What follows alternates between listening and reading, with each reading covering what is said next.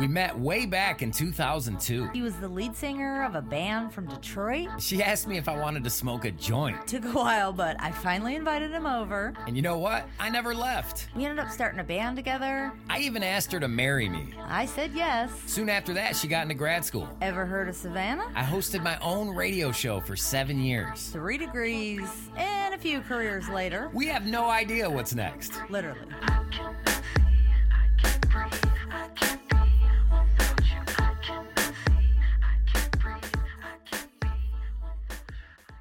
The Kennedy Show!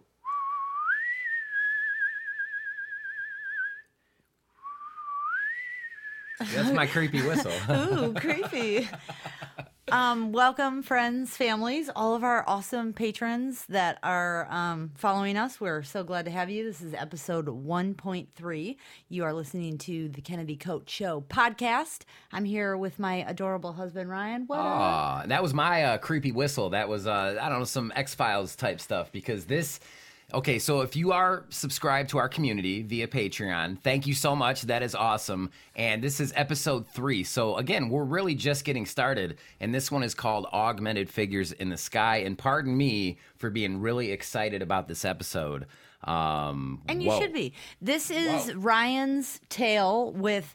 Um, we have three of his friends from growing up that experienced this. One of with them's my cousin. Two friends, one cousin. Yeah, so Yes. we have four different stories combined that make up this tale of this instance that happened to these youngins when they were about 16, 17. About 95, 96 was the best we could figure That's the best we the could figure out. Yeah. To, to, to the best of our recollection, 95, 96, I, I really just started driving. So that's the only kind of gauge that I have. that we've got. Everybody, that's the Pretty much. Yeah. So we're going to go to our Magic 8 Ball. Oh my God. I just started. I was so excited. I just started Ah. talking so much shit about augmented figures that, yeah, we got to do the Magic 8 Ball. What's the question? Is did Ryan see aliens, man? Oh, that. Oh my That's God. This is a serious so question. here we right go, Magic Eight Oh. Ball. Did they actually see aliens at night? What's It that? is true. Oh, straight up. It is true. is take a picture of that. Hold on. Let me take a picture of that. crazy. Hold up. Camera out. Ryan's I'm gonna taking snap a picture a- for proof. Ryan's gonna take a picture of that, and I'm gonna. Uh, that's not true. That's not. No, no, we're not going to take a picture of that. You're just going to have to believe us. It says yes, it's true. It just says So- it is true. It is true. So keep that in mind as as we listen to this podcast, because like we said, um, as it goes on, you're going to hear from a couple of the people that that experienced this with us 20 plus years ago. You see, I'm stuttering and stumbling my words. I'm so excited about this episode, but we're going to get to all that. We Coming also up. have a classic uh, Brandy said what moment uh, coming up in this podcast. I love those Brandy said what moments because you never really know. I never really know uh, what she's going to talk about until it actually happens. So that's that's very exciting for me. Hopefully, it's exciting for you too. Yes, So. coming up. We're going to start with talking about things in our life. Uh, we have been on WRUU now for a couple months, going strong. Couple, Yeah, at we- least a couple months. Yeah, we well we started on Valentine's Day, so that would have been February 14th, and now it's going. Uh, so so May 14th will be three months. Yeah, So, wow. wow. Time Yeah. is rolling by, but you can listen to us in our musical selections on Wednesday night, 107.5 or WRUU.org. We love to have you following along and throwing us requests and feedback. And when you listen online at WRUU.org, it's cool because you can see it says the Kennedy Koch Show, so you know where you're at. And then it also tells you what song it is because our playlists, let's face it, they're they're pretty uh what's the word for it? They're just Eclectic? they're everywhere, man. It's all over the place and it's songs you that never we love. know what you're going to get. Local bands, not local bands, old bands, new bands. All it's just crazy stuff from our mind. So We've also been shooting uh, episodes of our brand new online TV show called The Kennedy Koch Show, where we're showcasing our favorite. Uh, we're calling it oddities, but it's oddities. it's only odd because it's like it's like small businesses and people that decided to make a jump from a normal say life into doing uh, whatever they're doing full time. Like for love. instance, we've shot at Custom Hustle, uh, Starlandia. We've shot at PERC Coffee Roasters. Um, we got some smoke cartels coming up. We got a lot of great stuff coming up. Uh, stay tuned for that because that has not started officially yet. Yeah, we've just been taping that with Live Like Local Savannah. Make sure to check that out, and we'll stay tuned on that. Um, I I had jury duty. I just want to give a shout out to making that was like one of the worst days of my life. I don't even want to talk much about it. I just want to say that I want to set it up a little bit. Let me set up. Okay, so jury duty happened uh, in, in to whoever you are. Some people like that stuff. Some people don't like that stuff. So Brandy didn't necessarily like it, but go a few days before she she had to go actually go in for jury duty. We recently painted our bedroom, and we were putting the vents back up into the ceiling, and I was screwing it back in. Brandy was holding it, and she was standing down on the floor and this vent fell from the ceiling and crashed right down on her nose, uh, creating a a bruised nose and kind of like a bruised eye. So yeah, I have like a big. I had a big gash, bruised eye. it's pretty awful. It was pretty awful. Like to witness it from up high where I was at, I was like, oh man, that's that's got to hurt real bad. Not to mention the alarm not going off because your phone died. Just I've never. That's never happened to you ever. That started the morning off. Yeah, uh-huh. I never. My my alarm always goes off, even when you don't want it to fucking go off. My alarm goes off. So like for it not to go off that morning was was pretty weird. And so Brandy has to go in for jury duty, and, and so her face looks busted. And then I just also want to highlight which T-shirt Brandy decided to wear uh, in for her civil duty, civic duty. Um, it was the "Stab America Great Again" titty bats shirt. So she looks like she got in a knife fight the night before, based on her appearance with the vent falling on her face, and then she wears this "Stab America Great." Uh, again, T-shirt into jury, and then and then her attitude is totally like, I, I really don't want to be here. So it was like, and then oh oh shit, and then she mentions to the, in the courtroom that she's Michigan militia. they were like, get this, get her out of here. We cannot deal with this It girl was today. like the worst day ever. Fuck But- but you didn't wanna do it, Brandy. And fuck You- the you- man. you- yeah. yeah. And I was, um, if I was chosen, it was a double homicide murder case, and I do not. Woo, um, that's heavy. Nothing to do with that. Yeah, it was a rough day. So jury duty sucks. Sorry for everybody that's got it coming Hey, up. hey, I uh, hope to I- not get I- it. I Ryan just want to play it. devil's advocate. So when we lived downtown Detroit, uh, we coincidentally lived like two blocks from the court building uh, in downtown Detroit, and I got summons for jury duty. And it was, I think it ended up being three or four days total, but I was able to walk home. It was very comfortable for me. I can understand why some people do not want to do jury duty or think it's just, you know, stupid as shit. I actually had a great time on my case, and I ended up being the foreman, and I got to read the verdict which uh, turned out to be some bullshittery on the prosecution. Tried to plant a gun in this fella's car, and I was noticing all these holes, man. And a couple, a couple other people did, but the majority of the jury was from the suburbs, and they were like, "Yo, this dude's guilty," just based on, I guess, his appearance. But I, ended up uh, turning things around in that uh, jury room, and I felt pretty proud that uh, he he got off and he was innocent because there were so many holes in that prosecution. I offered you up in the courtroom to take my spot. They didn't I let- was they didn't my, let you do my that? husband will be down for this, but Oh no. shit! I would have did it. I mean, you said double homicide murder? Yeah, no. Whoa, that's some heavy shit right there. It was a heavy day. Didn't like that day. Oh, Brandy's looking at her list, man. It looks Yep. like it's time to move on to something else. Next, I need to wrap it up. Be like, Wrap it. Oh, we do. oh, Well, look, I just need to click this to red. Look, ooh, that's look. time. Okay, so shout out to Marcus Dove as well at, at uh, the owner of Custom Hustle Tattoo uh, because Brandy just turned our LED lamp to red, and that also accompanied the brand new light box that Marcus just gave us, which is the Rocky Horror Picture Show, and it's all red with It's some bright red lips. too, yeah. it looks Woo, beautiful where we're Marcus, what? podcasting right now. So, whoa, Whoa. color coordination. Okay, next up, we have the topic of your son turned 21 on Friday. My son turned 21 on Friday, I April just wanted to- 27th, I just wanted to touch on that. 1997. Pinnacle. My son was born. So 21 years of age, and he's going to Rolling Loud for the second year in a row. Uh, that's big on his on his. That's what I got to do this year. And yeah, he's totally legal now to. dr- You know, I guess drink. He was legal to join the military when he was 18, and legal. You're you're officially legal when you're 18. Yeah. But 21, you can now. He said I went to the liquor store and bought some liquor, and he said that was that was pretty much the time when he was like, I'm 21. He said he got the shit on sale, and we were like, "Oh no, no, no!" First lesson: First lesson. don't buy that cheap shit. Yeah, you got. Yeah, you actually gave him a little schooling on, uh, you know, the top shelf. The ladies like the top shelf too. You try to offer a lady a well drink, that lady's like, okay, this is a buster ass dude Yeah, right here. dude. um, and the last So, hey, I, I'm sorry. Last part. Ha, ha, Kyle, Happy my son, Kyle. 21, dude. That's pinnacle huge, for man. us. It's a good moment. Ryan, for those of you that don't know, had uh, Kyle when you were 17. 17 years. I was a kid having a kid and watching that kid be born was one of the most traumatic things for a kid to witness uh, ever. I cut the umbilical cord too, and and, and that is not. You would think it would just be like one snip. No, like I had to hack three times. I had to. Red light Okay, again. wrap it up. B. Wrap it up. All babe. right. Anyways, Kyle, yeah. happy birthday, Happy birthday, 21. bud. we came a long way. Pinnacle, yay, we love you.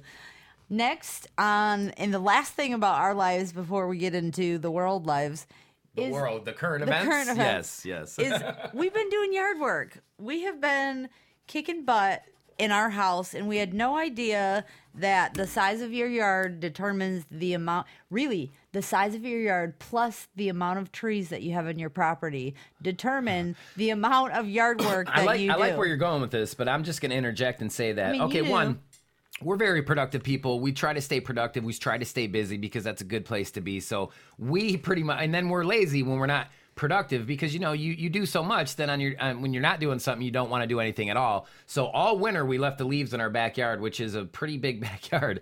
Well, we recently raked that backyard, and man, like yeah, we holy got shit. at least ten leaf bags out there. 10 bags waiting to be picked up. We got a pile that we didn't bag up. And then uh, the other night, we burned a good like two piles. Yeah. And then I bagged up four bags from the front yard. So that was all winter. And, we got a fireplace again full of the vines, the creepy crawler Kudzu. kudzu. with the oh yeah that Yeah, stuff shit spreads everywhere so anyways yeah so our yard's clean and that feels good because it's uh it's summertime and you want to keep your yard clean because there's shit all over the I'm- place a I snake brought- Well, I was gonna say, I brought this up mainly because adulting is tough and we can relate to it, and I'm sure y'all can too. Yeah, and I also I don't know if I, I fixed our garbage disposal recently. That felt pretty fucking good too. Yeah. I was like, I heard uh, the the uh, Hulk Hogan theme song when I was done. Do you know it, Brandy? No. I am a real American. hey, you know what I think Fight about for the rights. Of, what? Cool.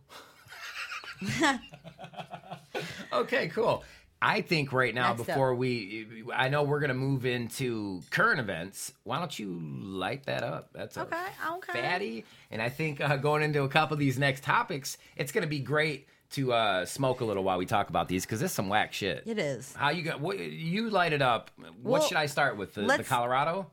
Because we're smoking Okay, weed. yeah, may as well. Let's start with Colorado. So everybody knows that weed is legal in Colorado, and I think that's awesome for the people. That's awesome for people who need weed medically. That's awesome for people who recreationally want to smoke weed without feeling like a criminal, and Hey, that's great for the local. how- that's great for this the economy This of, how we of feel Colorado. about it. Legalize it. Okay. Legalize it. Yeah. Okay. I could have just said that, but I'm, very, I'm I like to say. I got. Michigan legal on the ballot too here. I mean, It's we're so around. excited that Michigan's putting it on the ballot. Other states are flipping, people's minds are flipping. If you don't like weed, just don't not like people who like weed. That's all. Well, we, we got to like find coffee. out uh, in in Savannah. Well, in Chatham County here in Savannah, uh, they just passed uh, an ounce and under. You would only get a, a fine, ticket. a ticket, and I'm not quite sure when that takes effect. July. Is it July? Oh, Yeah. you you have Yeah, yeah. confirmation on that? You've read that well, somewhere? that was in the I didn't know this. Uh, the Connect article with all the information. Oh, We'll we'll oh, look okay. this up and get back to you. well, But- either way, I think that's great progress for Savannah. Yeah, Chatham County. So, So all right. what happened in Colorado? Colorado, now Castle Rock, Colorado, residents begging neighbor to stop holding local orgies. And I'm reading this via colorado.ourcommunitynow.com. So this is a this is a some website that that publishes stuff in Colorado. Well, this happened in Castle Rock. So this Res- residents in usually quiet Castle Rock neighborhood are scrambling to figure out how to shut down their neighbors' sex parties. Fox 31 apparently broke the story. So what what do you think? uh, So the neighbors are hip to these sex, but they must be some pretty loud ass sex parties. Well, my my biggest issue with this because I try not to judge anybody and this is a world where you can any type of person with any type of thing can find somebody on the internet with that thing. And I think that makes the world a little bit safer and a little bit more Like it. So you're saying it's cool that there's a place for these people to do this. Yeah, I mean, I don't care if people have orgy parties. It's it's kind of creepy to me personally. I don't really want to. There, I there's no way I want to go to this place, but I don't care if they're doing it. Well, let me read on. Well, I was gonna say my problem is that clearly, I mean, my biggest thing with everything is consent. Whether or not people in that house Oh, are yeah. consenting. Every- their yeah. neighbors are not, and they are disturbing other people with it. Well, the That's neighbors are angry at the parking nightmare and noise, and it says yes, noise. That these these parties are causing, worried about the effect the raunchous gatherings will have on impressionable children. You can hear people doing what they're doing. One resident told reporters. So either the windows of the house are open, or they're just they're just fucking all over the yard. You know, yeah, that's a problem. Of course, that's that you gotta yeah, Come you on. can take it in the house at least. I mean, a little soundproof, there's right? still consensuality in the world. You can't just fucking public. There, you can't. It again. You're disturbing your neighbors now. That's the rude part. Nobody cares that you're fucking. Well, nobody now cares. check this part of the story out. So the partygoers are apparently from all walks of life, stretching from 20 somethings to the geriatric. Some of them are so old that they're that they're struggled walking up the stairs. One neighbor recalled. So from youngsters to geriatric age people, everybody's gathering, and they have a name for this.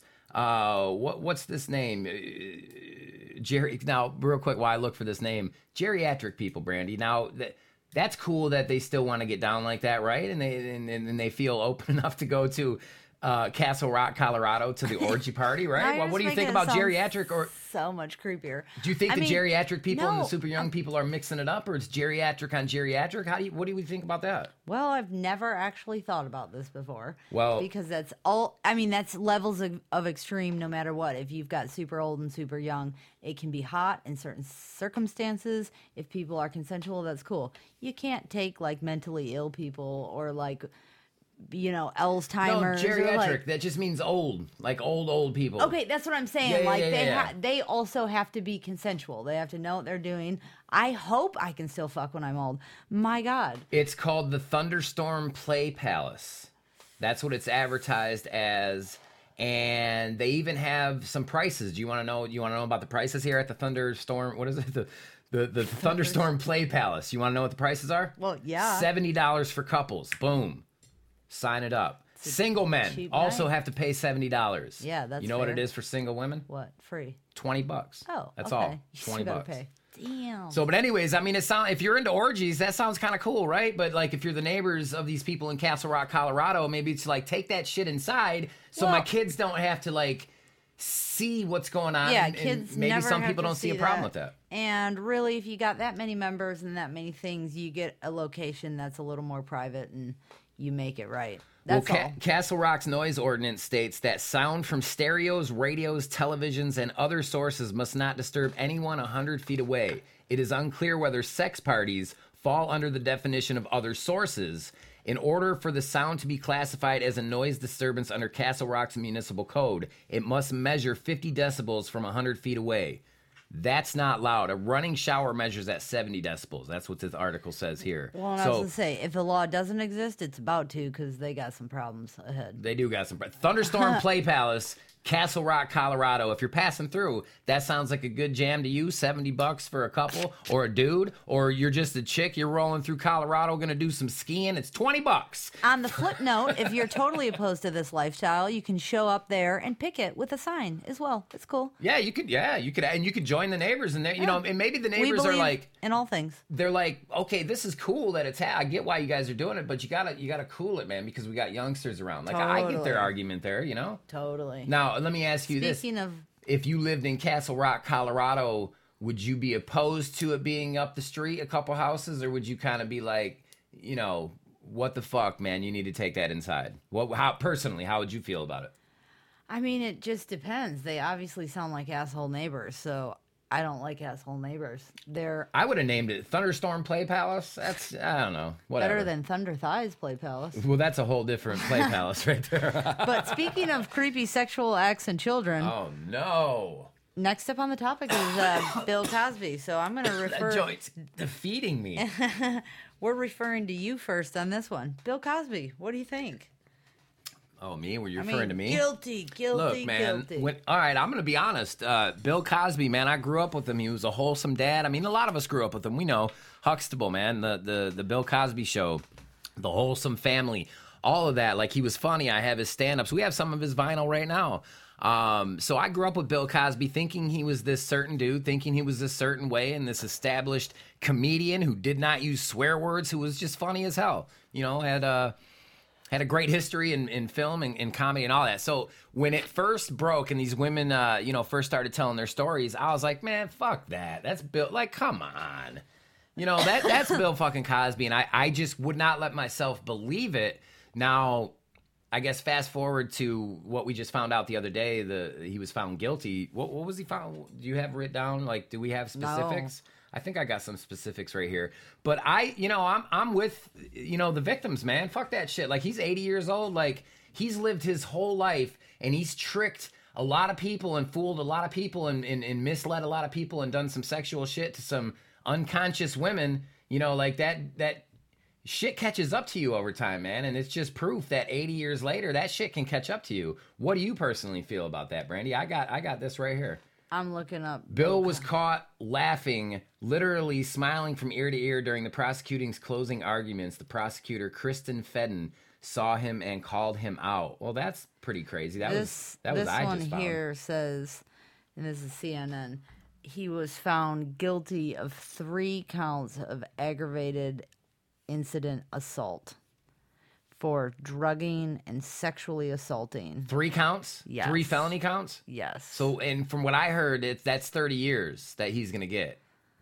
So it's 10 years each each felony count. He got 10 years. That so you know he's 80 years old. That's 110 years old. Chances are Yeah, he's not going to make it out of that. That's old. like a life Up- sentence. up to 10 years in prison for each count. But now they also, you know, they didn't jail him immediately, which why not? You know what I mean? remains out on bail. Right.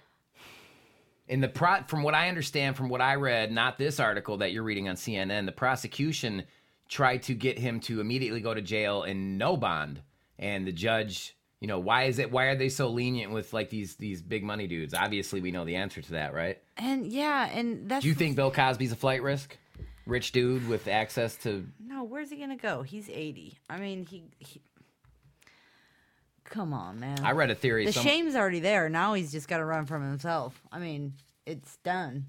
I mean, done. but, what- you're 80 years old, man. You I run from yourself. So yeah. I read a theory. I feel horrible. I some feel people out there think that he's gonna drug himself up so he doesn't even have to do the jail time. I, I- mean, he's 80 years old. Oh, I'd go kill myself. You could just take a big snort of heroin and end it all. Absolutely. You know what I mean? And it hurts my heart to think of 80 year old Bill Cosby sitting in jail. What the fuck? Yeah, but does it anymore after you kind of know that he was proven guilty of doing these things? Oh, you know, and that's some like Bill no, Cosby the to use idea, his. not the person. It's fucked up. It's fucked up. Yeah, Well- I would kill myself. I w- if I were him, I would. I also read that uh, Lisa Bonet, which I can't remember her character name, uh, one of the daughters on the Cosby Show. I read an article with her, and she she wasn't confirming that she knew anything uh, about the drugging and sexually. She just said that when she was around Bill Cosby, a lot of the times there was this dark cloud, dark energy. Because if you remember, Lisa Bonet is big on energy, and she was Right. always like there was just this dark energy around Bill Cosby that she didn't really want nothing to do with. Yeah. So that that would explain a lot, huh? I mean, someone that was close to him, worked with him every day. Yeah, it is fucking weird, man. Bill Cosby And- was like someone in my head that was like super solid and would never do some know, shit like set that. like great examples and So like fucked up, led the forward thinking on things. Um, but hopefully that's just representative one more thing and the change of the world that old out with the old the creepy Hollywood all those Yeah, creeper, dude. Bye. Line them all up, Yep. investigate them all, and weed them all out, Yep. and and, and start and, and fucking start making some good fucking movies again, Hollywood. Get the fucking predators out of there and the creepoids, and start making some good fucking movies. Not everything has to be a comic book uh movie which some can be awesome i'm not saying they suck but we can do other stuff too and not just remakes of awesome actual awesome movies Agreed. You know? Agreed. so what what do we got next what are we what are we doing well, we can I think we can move on from from that that old Yes. Cosby. Hey hey hey. we can either move to this and skip this. This, what? Nah, do you want what, to what are we doing? I can't even see. It's so uh, dark in this room. do you want to touch on this? nah. Okay. Nah. Nah. So nah, speaking nah. of old time good shows, um, Roseanne's back on and we love it. And if I find out that Roseanne is a child molester, I, Oh. I I on. will I might kill myself. Oh. well, I'm kidding. What What I loved about, and a little bit of a spoiler on one of the recent episodes, she gets in a fight with her granddaughter and she straight grabs her, sticks her in the sink, and douses her with water. And it is the most badass thing ever. And I just love that it's back. Some things in life don't change and they you know it's Dude, just ah One of my favorite over. Things man. about that uh, Roseanne is back is that it's it's the same cast. Like it's such a it's such a time warp to a show that I, I grew up watching. I used to get down with Roseanne. I watched we we own the old ones on DVDs and, and, and it's in the kitchen now when we're in there cooking, we're watching old school Roseanne. So to watch the new Roseanne, it's just a cool nostalgic kickback. But to see these people current day and in the same setting, not, not you know, some things things don't change. I mean, So, and we're they 20, don't on that. yeah, you know, we're all 20 years older too, so they are referencing things in our now as well as back then, and it is so reminiscent and feel good, and we laugh. We have just been laughing our butts off. Well, and another thing I try I try to do more and more in my life, uh, and I forgot where I seen this or who told me this, but it made sense to me. I try not to fucking play into celebrities and how their political stances are. I mean, I don't really care about celebrities anyways, but like as far as the Roseanne show, you know, like Roseanne, you know, she has opinions, she has and she's been like this forever and a lot of people are like how can you watch that show? I'm watching it for other reasons than, you know, like honestly, fuck a celebrity and what they say politically. Like who cares? They're just people anyways and like what do you know about politics? Maybe you know a lot. I don't know all that much. Our opinion- But fuck a celebrity. Our And opinion is that everybody can have their own. they should. Everybody I should mean, have their own shit, we opinion. don't care. But We I don't like to be entertained uh, by a show that I liked when I was a kid, and that's why I watch Roseanne. I think the show has been excellent so far. yeah, we're in love with it. Thank you. I mean, David came back. it's great That was great. And, and Darlene, honestly, just she looks the same, just older. and prettier. You think she's prettier? Oh yeah, way. Darlene. yeah, super cute. Yeah. Yeah. she's grown into. She was a lovely she woman. was a ratty headed little girl and just a just a mouthy little thing. I Yeah. just remember. But I always remember too. I remember watching the old Roseanne's again as an adult. I remember John Goodman just being a loudmouth yeller when I was a kid. Oh, you did you hit the fuck? She hit the fucking red light.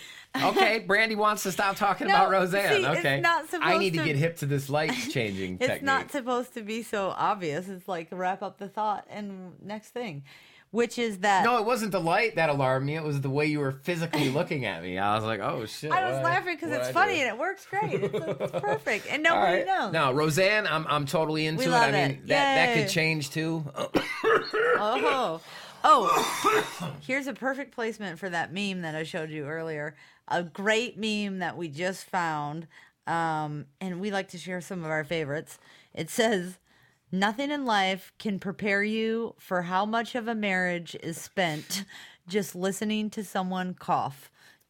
And that's and that's something that you you would never, I don't think, think about. Maybe you have thought about that, but I, I doubt it. We haven't, and That we is one of the so truest hard. fucking things that I've ever heard. And when you read that earlier, I literally laughed out loud because that nothing I would ever have thought about. But that good find because Totally. that's true. I listen to you cough. I mean, because we smoke. We I mean, we're smoking a big fat joint right now. we cough a lot. We cough a lot. So like, yeah. I mean, I'm, We imagine that. So let's just do a whole episode of coughing. Mm-hmm. oh.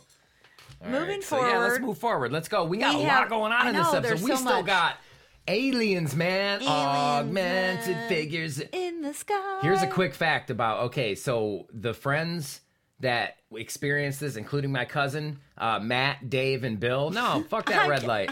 Matt, Dave, and Bill, which you'll hear me talking to and interviewing about this thing 20 plus years ago later in this podcast. We were all in a band together.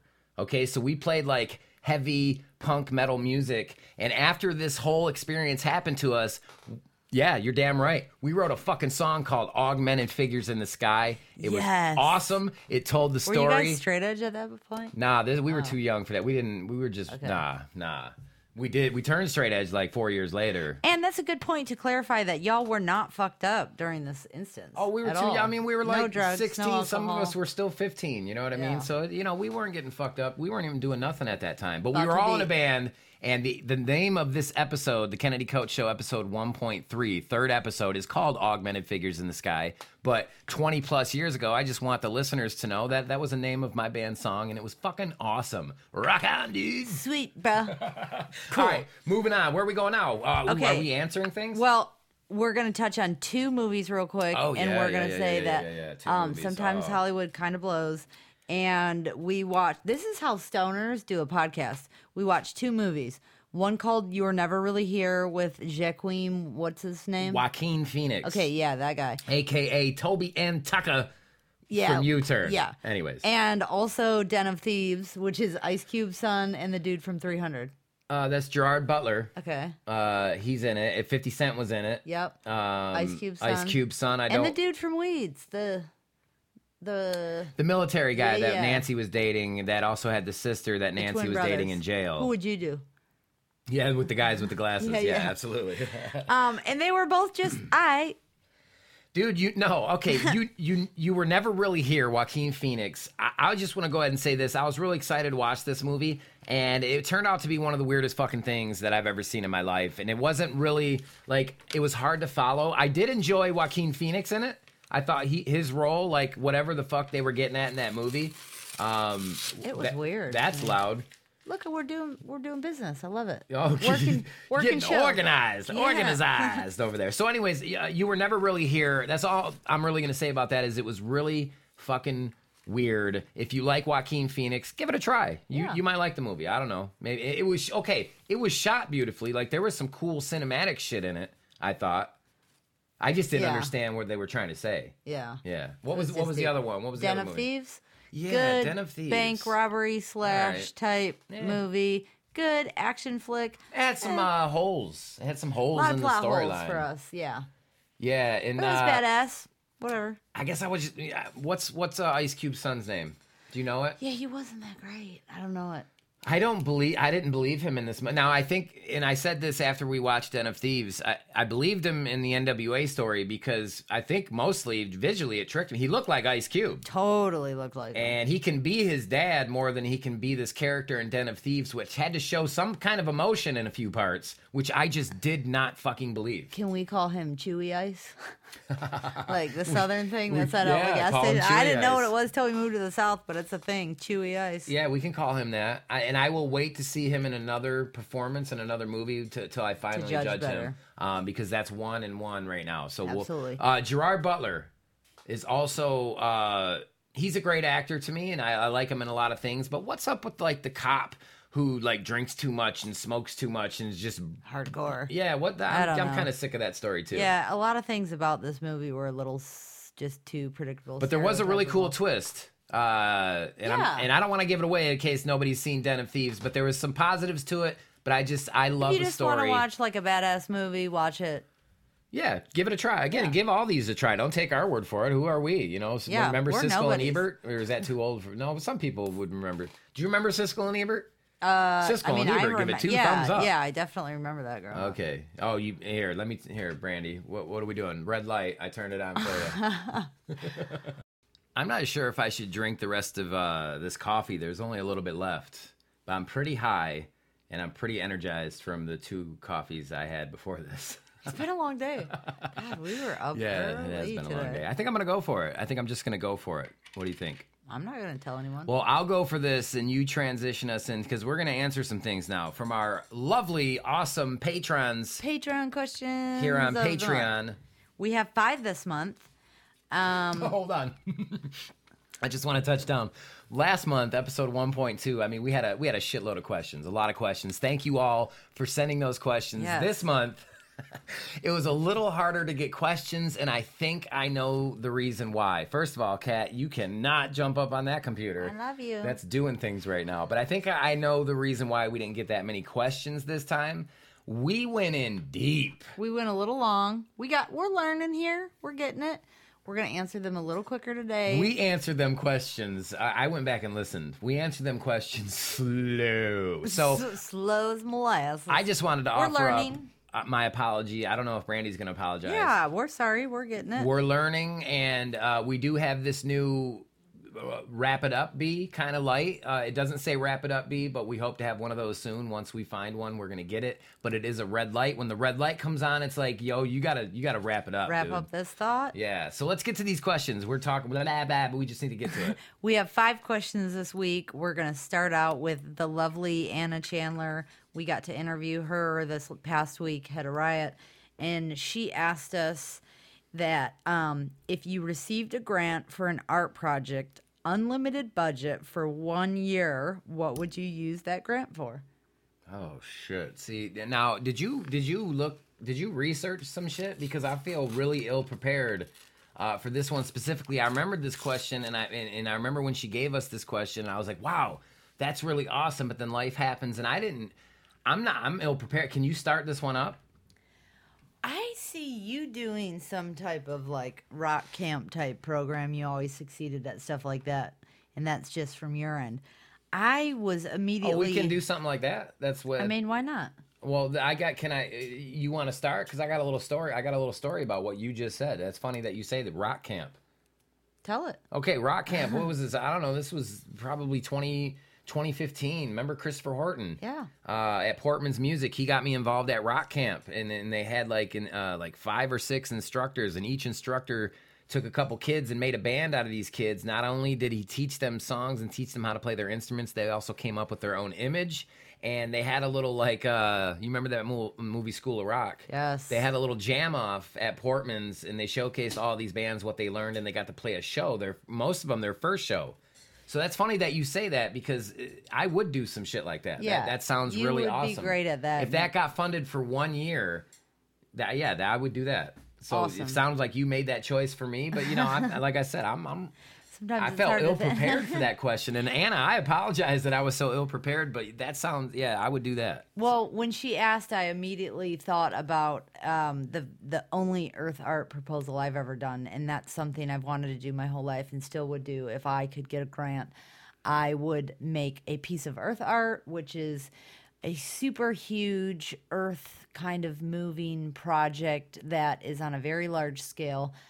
Um, like where you can see it from satellite and stuff. Look up Earth art; it's cool. There's a lot that exists. Hey, you look up how to swing around a pen and not hit the microphone. Just mind. I know what I gotta do. Mind Do I- your can I hit the. Can I hit the red light for something like It's that? blue like light. yo, you're, Wah, you're you're hit error. We need a different code. Look error. right there, blue light. Error. Eh, eh, eh, Okay. Redo. All right. So yeah, I want to make some big Earth art. I did a proposal way back. Yeah, let's talk about for- that. We touch on the proposal real quick because I remember this and it was and it was really cool. And you actually uh, kind of loosely had a place that you could do this. Yeah, I wanted Possibly. to take a one acre field and plow and make the shape of a gun out of plants that bees breed and feed off of. Most And- and a lot of them were different colored flowers that that bees could pollinate. They That- were, that- yeah, beautiful bloomers. We planned it to a specific season and a lot of year round things that um, would continuously grow year after year.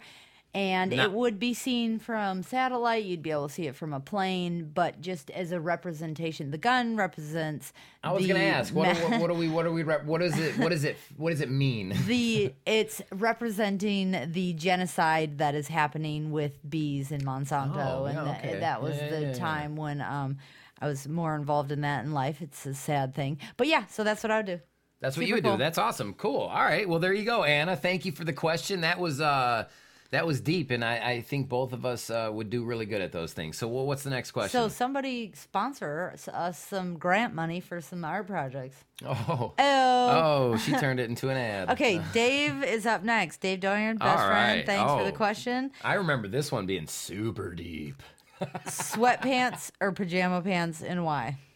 Can I start this one? Yes, you must. I mean, oh, and he and it said you must choose one if I could recall correctly, right? Because I was just about to say I wouldn't fuck with either of those things. you really don't. I don't, but I think he wants us. We have to choose one: sweatpants or pajama pants. Now, I have been known to once in a while when it gets chilly here in Savannah, put on some. Uh, never sweatpants. Never since eighth, not eighth grade, probably. Maybe maybe ninth on the weekends. But uh, pajama pants for sure. I even have a, a pair of stormtrooper pajama pants that your sister got me. Brittany Yeah. got me um, for Christmas a couple Yeah, years ago. so, so nice. pajama pants, Dave. That's what I would go with. Brandy. Oh, as she sits here, What what do you call these? those are that. Well, these days, uh, youngsters are wearing them out uh, with their fresh new sneakers, and I call them pajama pants. Well, the reason I like these the best is because they have the like elastic taper- at the bottom, so with they elastic at the- yeah, at the so they don't come up your leg, but oh, So they don't what? That's what she said. right up your leg. So they don't come up your leg. Did anybody else catch that? I caught that. I laughed at myself. Woo! All right. Uh, but no, sweatpants, of course. Obviously the best. But you? I guess the, yeah. You chose sweatpants. I have so many sweatpants. I love sweatpants. So just a little uh, fact about Dave, since he, you're going to hear from him later in this podcast. Uh, that was his question. That's one of my best friends, Dave, from uh, up in Michigan. Um, Dave used to spike his hair with hair gel, and he wore sweatpants to school uh, for like a couple years in a row. Uh, sweatpants, Dave still wears those same sweatpants, by the way. sweatpants and hockey jerseys and spiked hair. That's how I know Dave in junior high. So boom. Next question. Where are we going now? Caroline, Oh, Caroline. Caroline Ooh, Rose, okay. Miss beautiful Caroline What's Rose, up, Caroline? asks, "What's the weirdest thing that's ever happened to you in the woods?" Oh shit! I okay. Um, you want me to start this one? Yes. Okay, so we okay, hmm, okay. So I'd say it was probably like twelve blocks away from my house. There, it, it- the same hill that I, I, it was a park. It was called Atwood Park, and it had a big hill out back. The same hill I broke my wrist on. Uh, and this would have been before I broke my wrist. I broke my wrist in seventh grade in this same area, but behind the hill uh, at Atwood Park in Wayne, Michigan, there was like a fenced off big section of woods, and us kids would go back there and we would play army in these woods and stuff like that. And we even went back there with my cousin and my brother, and we made spaghetti. We melted snow in a pot. We brought spaghetti noodles and spaghetti sauce. We brought two pots, and we, uh, anyways, we made spaghetti in the woods. That was not weird. That was pretty cool. But the weird thing is, one day we were playing back in those woods, me and a couple of my friends, and we were actually captured by older teenagers who were not that fucking nice. And they were making us sit on this log, and if we got up, they were hitting us with their with these like these sticks and these fake guns that we had had. We were playing guns in the woods, and they held us captive for a couple hours on this log. And I didn't know who they were. I was from the neighborhood. I don't think they were. Maybe they were woods people, but that was one of the weirdest fucking things that ever happened to me in the woods. That's weird. I remember it like it was yesterday. Like I got hit with one of our own guns, and I was like, that's when I realized I was like, this is fucking for real. You know, like he just hit me Too with my own gun. We were out here faking the shit. So don't and it was so close to home. I was like, dude, I, I could yell for my, my mom. I don't mom. like you this anymore. Yeah, I was probably like, I don't know, 10, 10, 11. That's so, weird. What was the weirdest thing? You fucking come from the woods. You gotta have some weird shit go down, right? I mean, uh, like it's hard to even think of just one thing. I definitely think one of the weirdest series of events was taking you to my family's hunting camp for the first time, Oh. seeing the bears, being alone in the woods, me telling you like if anything's out there, there's like a problem. Us watching Hannibal, and then the deer running out, and like both of us freaking out. Now I'm getting stoned right now while we're talking about this. That could have easily became number one on my list. Uh, just even seeing the bear and the two bear cubs in the woods. And it wasn't like each of those things individually wasn't even that scary, but the buildup of that day and how it was. Well, and, why? um, here's my question: Why the fuck did we rent Hannibal movies going out oh, to I a have cabin? no idea. Oh, like you were God. pretty confident. Like this is my family's property. Like I know it's still fucking scary. Like you have to go through like I had three gates and two tracks, and it's like far away from any kind of civilization. So I'm from the city. Uh, The city is not that scary, but the woods like that to me was pretty freaky. So You yeah, know, that- that was pretty We rough. were kind of new in our relationship, and I had to push your manhood to the test. Oh, shit! The ultimate limit. well, I fucking survived. So I must be a. Do or die, baby. so I, well, how did I do? Did I do all right? Well, yeah, we survived all of it. Well, there we go. All right. Hey, next question. What do we got? What do we got? Emma Fisher, oh, hey, Emma the, Fisher. the lovely Emma, asks us, "What is the most frivolous, useless item that you have spent your own money on?" Oh man, you know I thought about this one a little bit too, and um, I'm, I'm i know sure mine specifically. You need to go first, then. Then you should go first. Absolutely. Remember when that store Magic Bus was closing in Detroit? Yeah, Michigan Avenue Magic Bus. I used to go there to buy my JNCOs. Well, they were selling all kinds of shit from, you know, uh, everything in their store they were getting rid of, but also all the shelving units and stuff. And I'll never forget, I called my sister and I was like, oh my God, come up here immediately. And we both, we each bought one. I don't know why we would ever think that we need this, but like boutique style clothing rack, like Oh, those things. one that Oh, would be like in the middle of an aisle, Or like it would hold jeans, like a bunch of jeans, Ton- like, like, rows of jeans, It looked amazing in the store. folded jeans. Like you would never be able to put this in any room that you owned. It would only we had two of them. I know. You each picked one out. I know, and we paid like a couple hundred bucks a piece. Both of those sat in my That's mom's garage. They yeah. might be there still. It was just like, Ah. yeah, we need these clothing racks because oh my, and that Hey, was lesson hey, learned. Are they there still? I hope not. I don't know. I don't want to see that. Okay, so that was that was pretty frivolous. Now, Yeah.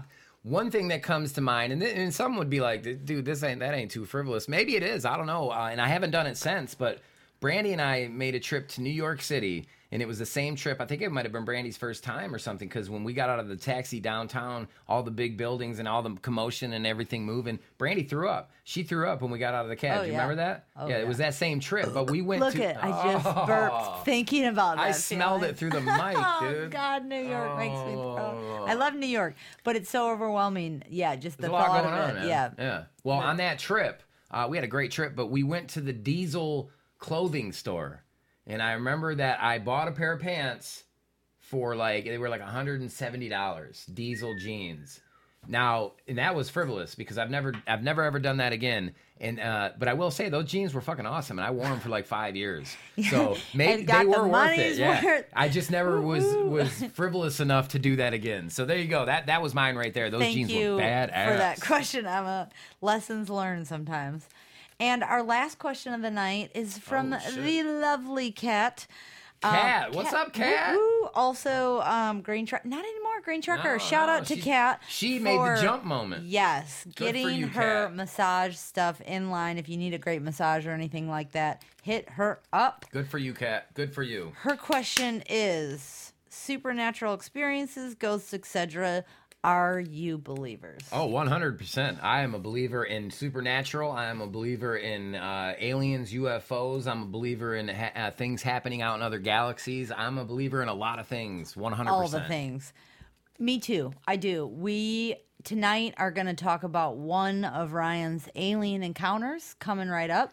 Well, you know, you could call it an alien, alien encounter. You could call it, you could call it a lot of things, and, and it, but but but it happened to five of us twenty plus years ago, and four of the five of us are going to recall this story. And you know, some of us are split. You know, like I don't know what to think after all of these years. We don't know what to think Yeah. about it. So that's that's going to happen on this episode. in the future, we will have another spotted recap episode in the future, and we will also have a ghost oddities, weird things episode as well because Ryan and I both have ghost stories as well. And that will help back up the answer to this question on why we believe. It's not just like we heard some shit and we believe. Like some things have happened to us in our lives.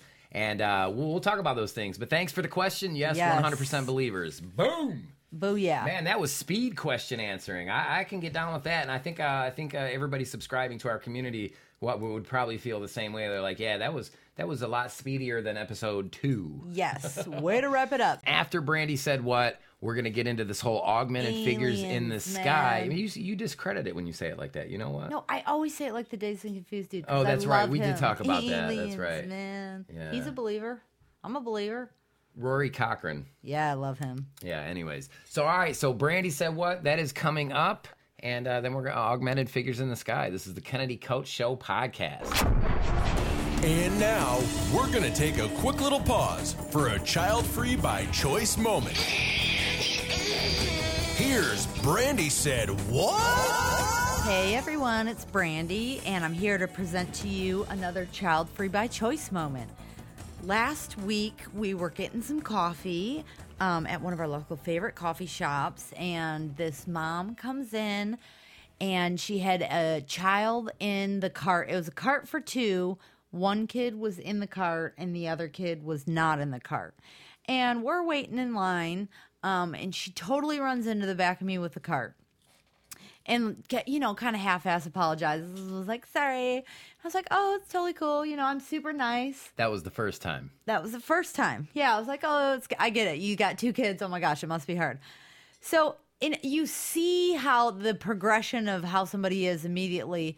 The second time she runs into me, doesn't even apologize at this point. She's talking on her phone, totally oblivious. I'm I'm looking at her kid. The kid's looking at me like he's sorry.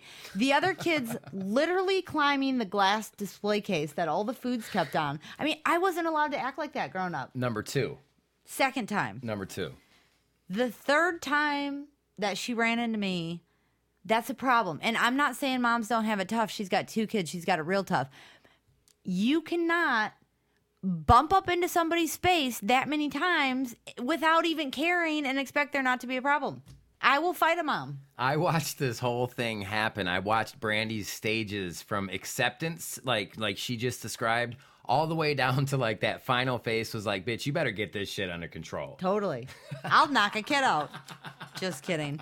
Thanks for subscribing, y'all. Listen for Brandy says what every month at the middle of our episode. The Kennedy Koch Show! And we're back. Yes. Is that the yeah? We did that before. Didn't we do that in the first episode? well, it's my favorite. That's ever. Jimmy Fallon and Ben Affleck. Yeah. Saturday Yeah, Night Live. back. Yeah, we're back. Well, we yeah, love we're it. back.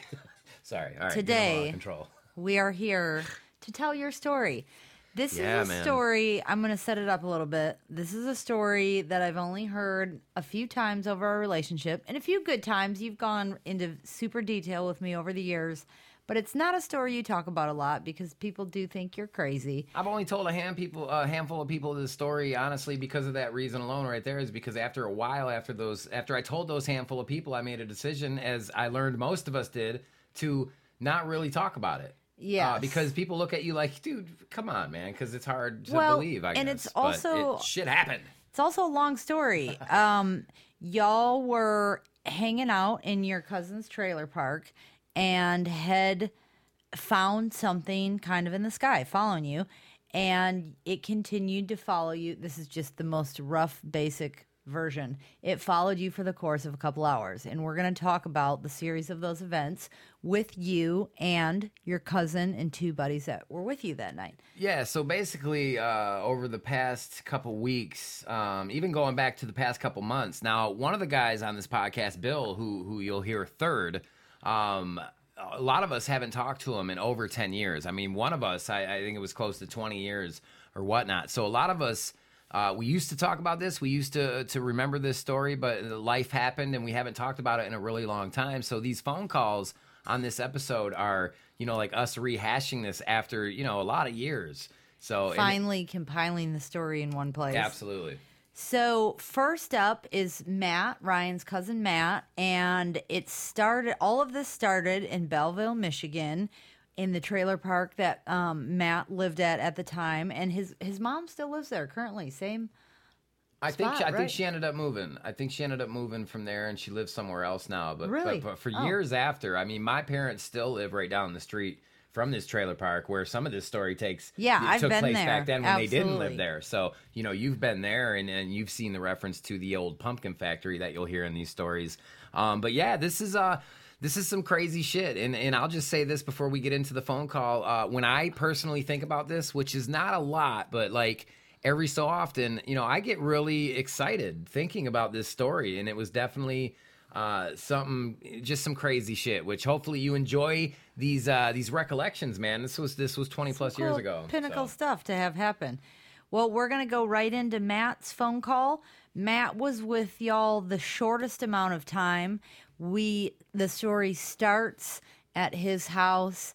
He takes a drive with y'all as well and then you drop him back off at his house and the con- And- the and- story continues from there. He's got a little something to tell after we drop him off, but yeah, that's pretty much where. Now he's heard the rest of the story over the years, but yeah, that's pretty much where his story ends. Which his is different than Dave's and uh, Bill's recollection, which uh, you're going to check all that out. So yeah, let's get into Matt's phone call. Let's do it.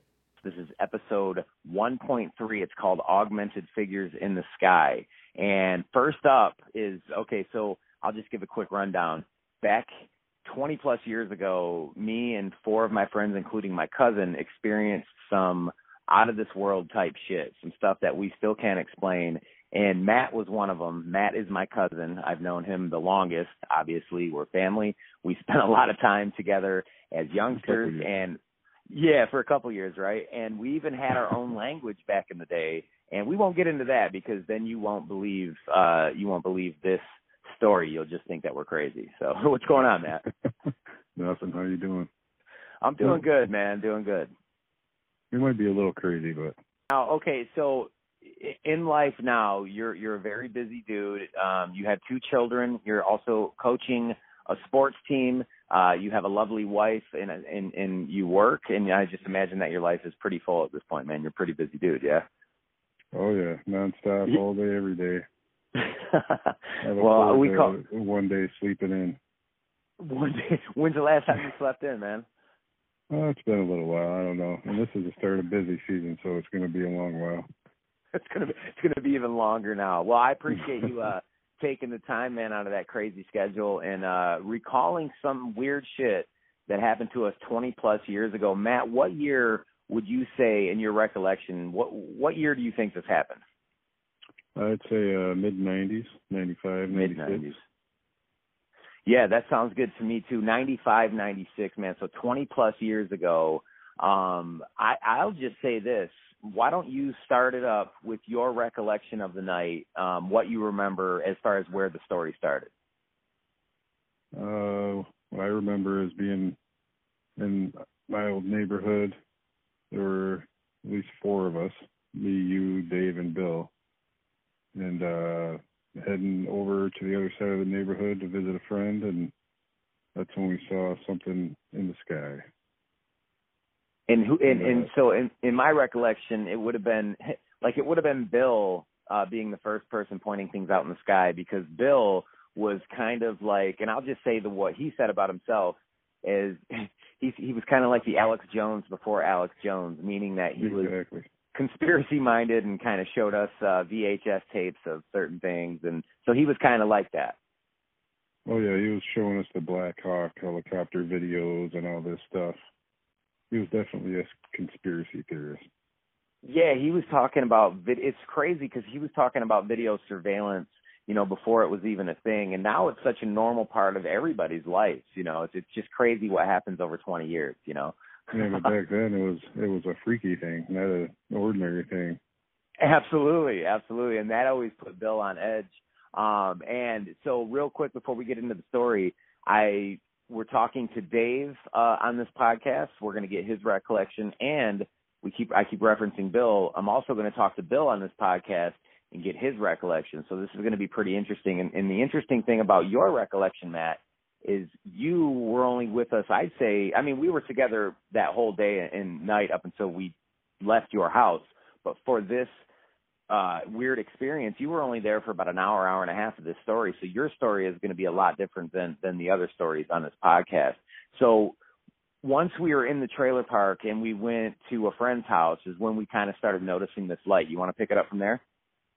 Um, yeah, Bill pointed out this light. We kind of freaked us all out, and then I don't remember everything detail for detail, but I do remember being in a car in your car, the old Fairmont, yeah and we were heading east on a dirt road, and then we saw the line of lights, about seven lights up in the sky. That kind of freaked Ye- us all out.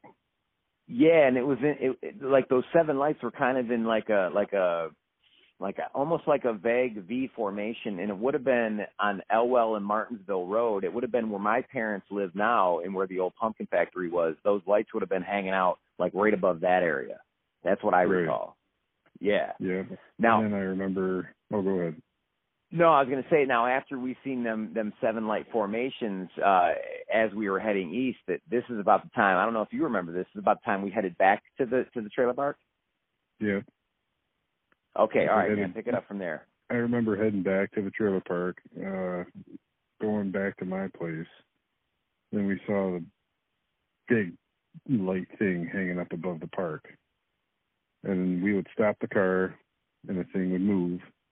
And we'd move the car and the thing would stop. And it really freaked us out. Yeah, because that would have been the moment when it went from just like almost wonder to like, wow, that's just some weird stuff in the sky to where this light, whatever it was, kind of like took notice of us, and and that is what made it freaky to me. Was like, okay, now this thing knows we're here, or it at least acknowledged us in some form, you know. right. Then it was playing with us, it seemed like. Yeah. Now, the, all right, man I gotta ask. The thing in the sky. How, how do you recall that? Like, did it have a shape to it? Was it, you know, because from what I remember, it looked like it was like not even 50 feet above us. You know what I mean? It was just, it was like almost so close we could almost touch it. Do you remember that at all? Yeah, it was it was low enough to where it wasn't like an airplane flying overhead. It was it was pretty low. It was like a I don't know a flying saucer, not a flying saucer. You know, not the round fake looking. Right, thing, but right. Was, I don't know, a flying object looking thing up in the sky.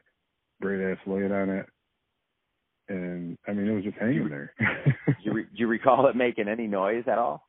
I don't recall the noise. Yeah, I recall it being totally silent, and and Yeah. and you know, uh Bill and Dave kind of recall that. So if it's if it's kind of blurry in your recollection, um, yeah. So at this point, so that's the light. This this is when we got a little blurry. And when I say we, I mean Dave, Bill, and myself. As to we were unclear as when you went back into your house.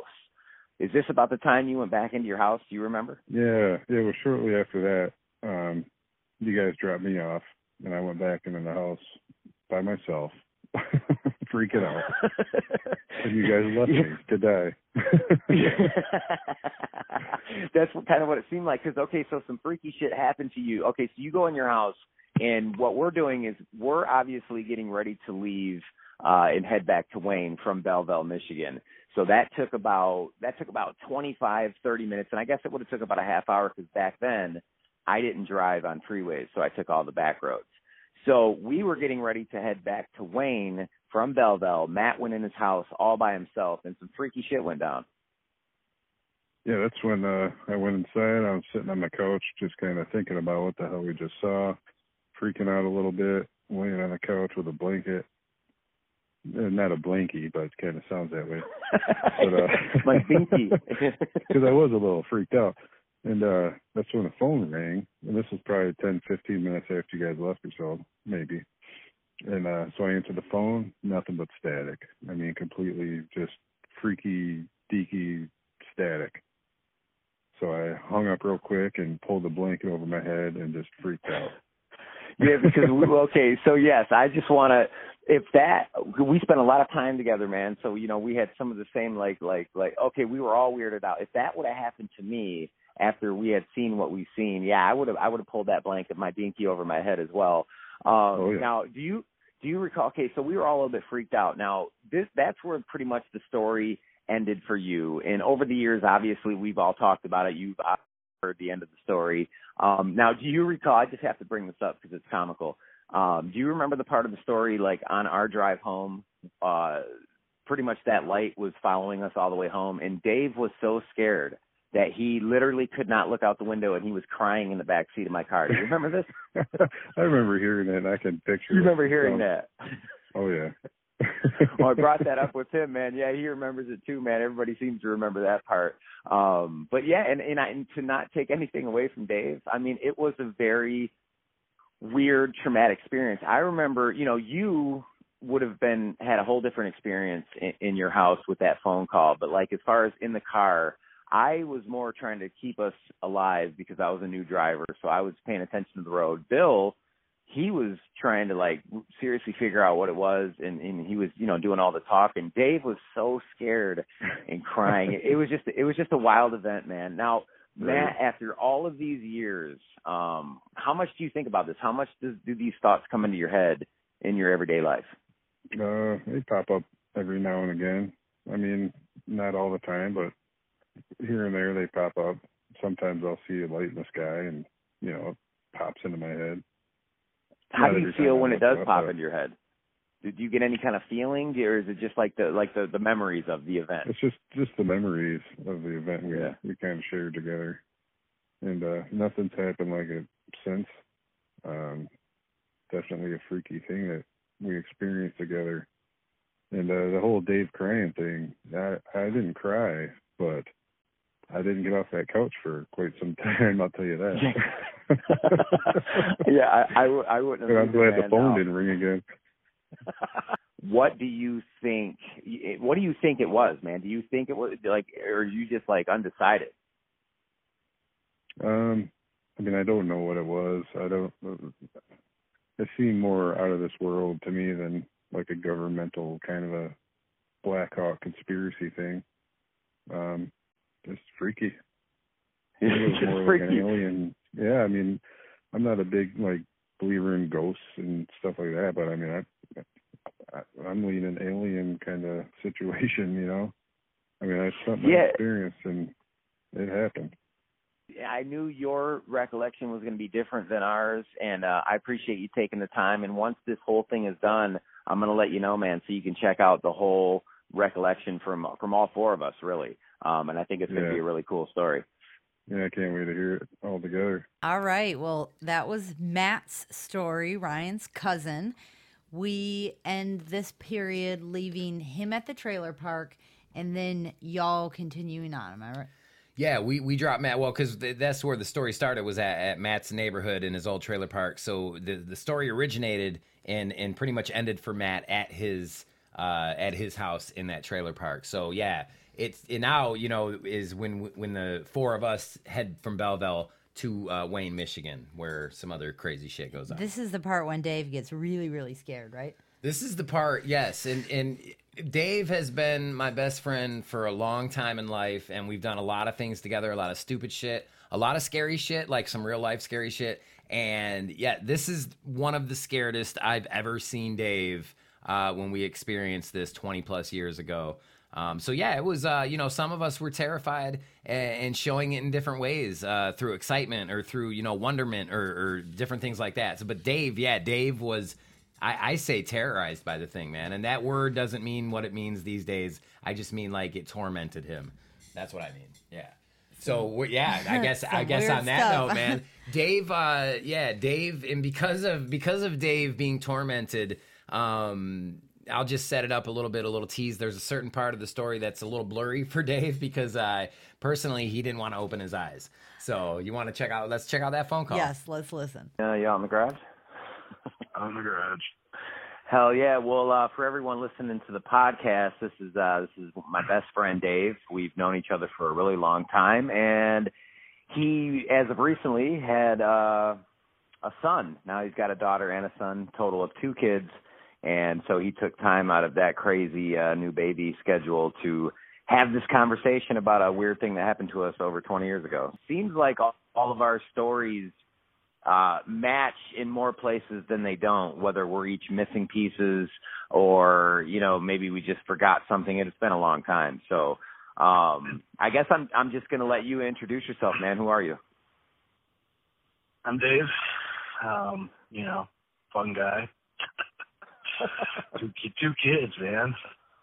Trying to get to No. this, uh, trying to get this interview set up and waiting for uh, my daughter to fall asleep. And uh, you know, she knew I had something going on, so she decided to stay up as late as possible. So all that fun stuff. But yeah, um, crazy, crazy. Uh, talked Now- to Bill. I did talk to Bill, so that was uh, he threw a lot of stuff at me that uh, some of it I didn't know, and some of it when he brought it up, I'm like, you gotta be kidding me. For example, I totally forgot about Eric Zimmerman being with us. wow. Completely Yeah. Well, forgot till he brought it up. I, you know, and, and I don't know if you, I don't know if you know anything of uh, of Eric Zigman's uh, status these days. I don't know if you're friends with him on Facebook or whatnot, and kind of see what he's he's up to.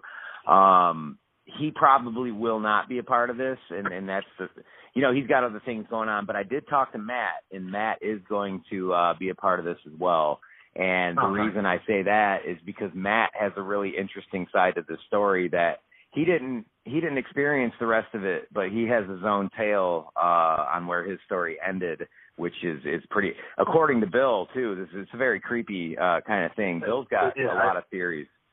yeah, I know about it. I've talked to Matt. I've hung out with him numerous times. I mean, we're all this is 20 years ago. You're down in Georgia. I'm I'm here, so it's not like we're hanging out every day like we used to. But I mean, some stuff don't go away, and uh, man, just stuff I've heard from Matt, like after we left his house, it's super creepy. I'll let Matt tell it, but yeah. Yeah, it is, it is super creepy, man. Now, how do okay? So let's let's start here. I know where I think the story starts, but I, I want to ask you, what year would you say that this happened? Um, we, me and Bill were having a little bit of a back and forth about it. Uh, what what year do you think this happened? Well, I'm pretty sure it was after my cut off shorts Tampa Bay Lightning phase jersey. uh, I think. oh, wow. On that. But that had to be like, God. You were driving, we had the Fairmont, correct? Yep, yep. Yep. Okay, so real quick while you're while you're tracing your thoughts, Bill said 96, 97, and I said, whoa, whoa, whoa. I said that 97 is definitely out because that's the year my son was born, and this happened a few years before my son. Yeah, So- I want to say, yeah, like I want to say 94, 95. That's okay. That's where I was at. Me and Bill decide. Well, obviously that audio's gone. I'm going to talk to him again, but we decided 95, 96. But I'm I'm going with you a little more with 94, 95 because I had just got my license too, so I was yeah, driving. Yeah, just we were going out to house every possible time we were hanging out. Yeah. And he wasn't on this side of town. We were over on his side. But yeah, I would say right around 94, 95 when it all Okay. went down. But but yeah, yeah, right around there. So that's 20 plus years ago. Now, now you and I, we we we talk uh, not not as much as we did obviously when when we lived in the same state, uh, but we have talked the most um, out of any of us that this has happened to. Again, it was me and you, Bill Zarzecki, which we're going to talk to on this podcast, my cousin Matt O'Grady, who we're also going to talk to on this podcast, and then Eric Zigman, who will not be on this podcast. So it's been like 20 plus years now. Where I feel the story starts uh, the whole night is is, and I don't know if this is where you started in your recollection, but we were at Matt's trailer park and we were just kind of like walking around, heading over to a friend's house when Bill started noticing things in the sky. Is that kind of where you started?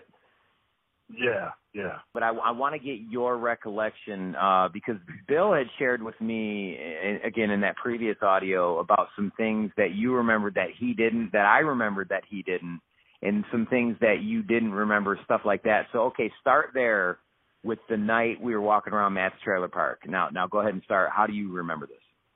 So we were walking down that around Matt's trailer park. I want to say we were walking from his house to his old buddy Dan's house. We were all just hanging out, or we went over there to see if he was home or whatever. But it was a clear night, but I paid no attention to that. I was more worried about getting my cigarette smoking in and hanging out with my friends. This is, we weren't we weren't the type of people to be like, oh, we got to look, look for for UFOs, see what's in the sky. Bill was sort of like that. I think he still is today. Talking to him the other day, which is which is cool because I believe in all this stuff. But Yeah, Bill was always uh, Bill this. was always the conspiracy Yeah, yeah. minded one of us, and he and like I said, it he introduced me to video surveillance and black helicopters and, and government conspiracy. He, he's my first recollection of that type of stuff. yeah, me too. Because I remember watching the video, and then we went to rewatch it at my house. My And your dad- seen us, and yes, he was like showing us like how it wasn't. Uh, he's like, "Sit down, guys. Let me tell you a story. None of this stuff is true, and you guys are psycho crazy. Stop doing drugs." Absolutely, I remember that too. So, um, so yeah, we were walking down the street. We were hanging out with Matt and Dan, me, you, Bill, and apparently I forgot Eric was with us, but um, it's been a long time. Being with us. So yeah, but uh, yeah, and just I think we were walking towards Matt's house, getting ready to call it a night, and we were all gonna drive back this way, and I just remember Bill pointing some out in the sky, and finally got our attention, and we were all looking. And to this day, man, I mean, like I said, I I'm not like always into UFOs and government conspiracies and stuff like that, but it is interesting. But I'm not like 100% dove into it. But with our experience that we had, it was messed up. Bill pointed something out in the sky. We finally all looked, and this thing was a red light. Bill picked up on it. We started talking about black black helicopters from the government, yada yada. But this was more than just that. And with the thing in the sky and us noticing it and getting a little freaked out, like, what is that? Why is it moving? Why is it stopping? Um, I remember getting in your car after we were doing it. You started driving around the trailer park. Not like a long period of time, but you drove around and that thing, you would stop, it would stop. It would go, Yes. it would go. We chased it down the dirt. Remember, and that's when Matt was with us. And then we came back to the trailer park, and the lights followed us back. That's Correct. when we departed with Matt. That's how I remember it. Okay, all right. And that could have been the case because I was already scared as shit. now Scared like a you, little boy. you do remember the seven. You do remember the seven light Oh, yeah. though. Yeah, because we were going like down that one dirt road. It'd be like going towards your mom's house from Matt's trailer park, and they Yeah, were Martinsville Road. Towards the. And like the formation sat where, say, my parents in the old pumpkin factory Yes. is, like that's Yeah, kind of where in relevance Yes. yeah, so okay, we, so- we would, we would have been it would have been facing it would have been in the east. It was right in front of us, and we were going west. Absolutely good, man. You you know your directions. I think that's great. Uh, so that part uh, from from Bill's recollection, he he did not remember that part, and and that's fine. I mean, there's a lot going on, like you said. You know, we were all kind of scared, intrigued, and and there's a lot going on. Now let's okay. So I'm going to let you pick back up. So after the seven light formation down the road, we returned to the trailer park. You remember that? Yeah, because either way, we had to get Matt home if he was with us. so, yeah. Absolutely. yeah, yeah. So, um, yeah, we left after Matt got after we got Matt off. Um, that we didn't have cell phones then. We didn't have Facebook or the internet to be like, hey, we're driving home, dude. It's crazy. So, um, yeah, I just remember dropping him off. We were going. You were taking me home, and we didn't take the freeway. As far as I remember, I remember driving down Van Born Road. I can't. I'm not gonna say what I remember driving down Van Born, other than huddling in the corner of your car, scared, like I said, scared as shit. Yes, know Bill wasn't. Bill wasn't as scared as I was. He was like all into it, like what, what's going on. But I remember, look, excuse me, I remember looking out your window, refused to smoke a cigarette 'cause I didn't want to go down the window because I didn't want to get abducted or shot at or anything. I didn't know what the hell that was. Dude. Didn't know what was going on. Absolutely. me out. And uh, I just every time I looked up, because you guys were like, there it is, there it is, it's following us, there it is. Look up, and you would see the lights. And it's not like they were the same distance they were when we were in Belleville. They were the same distance from our car to where we were in Belleville to our car now to where we were at that point. And just Absolutely. followed us down the road all the way to my house. Okay, now now again, there there's a part of this story that, and the only reference point I have at this point is Bill because I haven't talked to Matt yet, and this is the first time I'm talking to you. But the there's another interesting point. So okay, so the light followed us from Belleville to Wayne, which is probably 25, 30 minutes, probably 30 minutes because of not taking the freeway. So now when we get back to Wayne, because we took Van Born to Wayne Road, that was the classic way to go home. I stopped at the gas station at Van Born and Wayne Road. Do you remember stopping at that gas station? Yeah, I remember stopping, yes. Okay, Bill, and both times I've talked to Bill about this, um, before we're doing this podcast episode, he he has no recollection of this. He has theories about why this happened, and I don't know if he got into that with you or not, or in your guys' conversations, but I think it's it's very interesting. So he doesn't remember the gas station, but I'm going to explain the gas station situation, and I want to see if you remember it that way. Okay, so everybody's kind of frantic. Uh, y- what I do remember is again, we were young. We were like 15, 16, maybe some of us were Yeah. 17. Dave, you actually cried because it was fucking terrifying. Like, and and I'm not trying to make fun of you because of that. I'm just saying like you were definitely the most shook up out of all of us. And like you said, you weren't even looking up to smoke the fucking cigarette. it's just something that I remember and I had to throw it out there. But okay, we got to the gas station. All right, so I can't remember what kind of gas station it was, doesn't even matter. But I pull up to the pump because we needed to get gas. And I started doing the thing and gassing up my car. And I'm standing there waiting for the car to fill up with gas. And that fucking light that followed us from Belleville to Wayne is just hovering again, like it did above Yeah. Matt's trailer. It's just sitting there. And I don't know if you remember any of this, but it's just sitting there. And there was like three other people getting gas at this gas station, like a dude right next to us and a couple people over. And I looked at the dude right next to us and I screamed at him and I said, You don't fucking see this light right here hang nobody sees this light. And I'm talking to all these people at the gas station. Dave, nobody even acknowledged me. It's like they couldn't even see or hear me. I don't do you recall any of that? Yeah, I recall you t- like talking to him, like freaking out, which made me even freak out even more, which made the situation even worse. it made it, it I I just got chills, out man. I, yes, I just got chills talking about it, and and and with talking to Bill over the past couple months, he has a very very interesting theory about that, and he's got a story, a, a true story of two American soldiers uh, over in uh, what is it, the UK, that that kind of had an instance like this back in 1981. But you, we'll we'll get into more of that. I'll let Bill talk about that.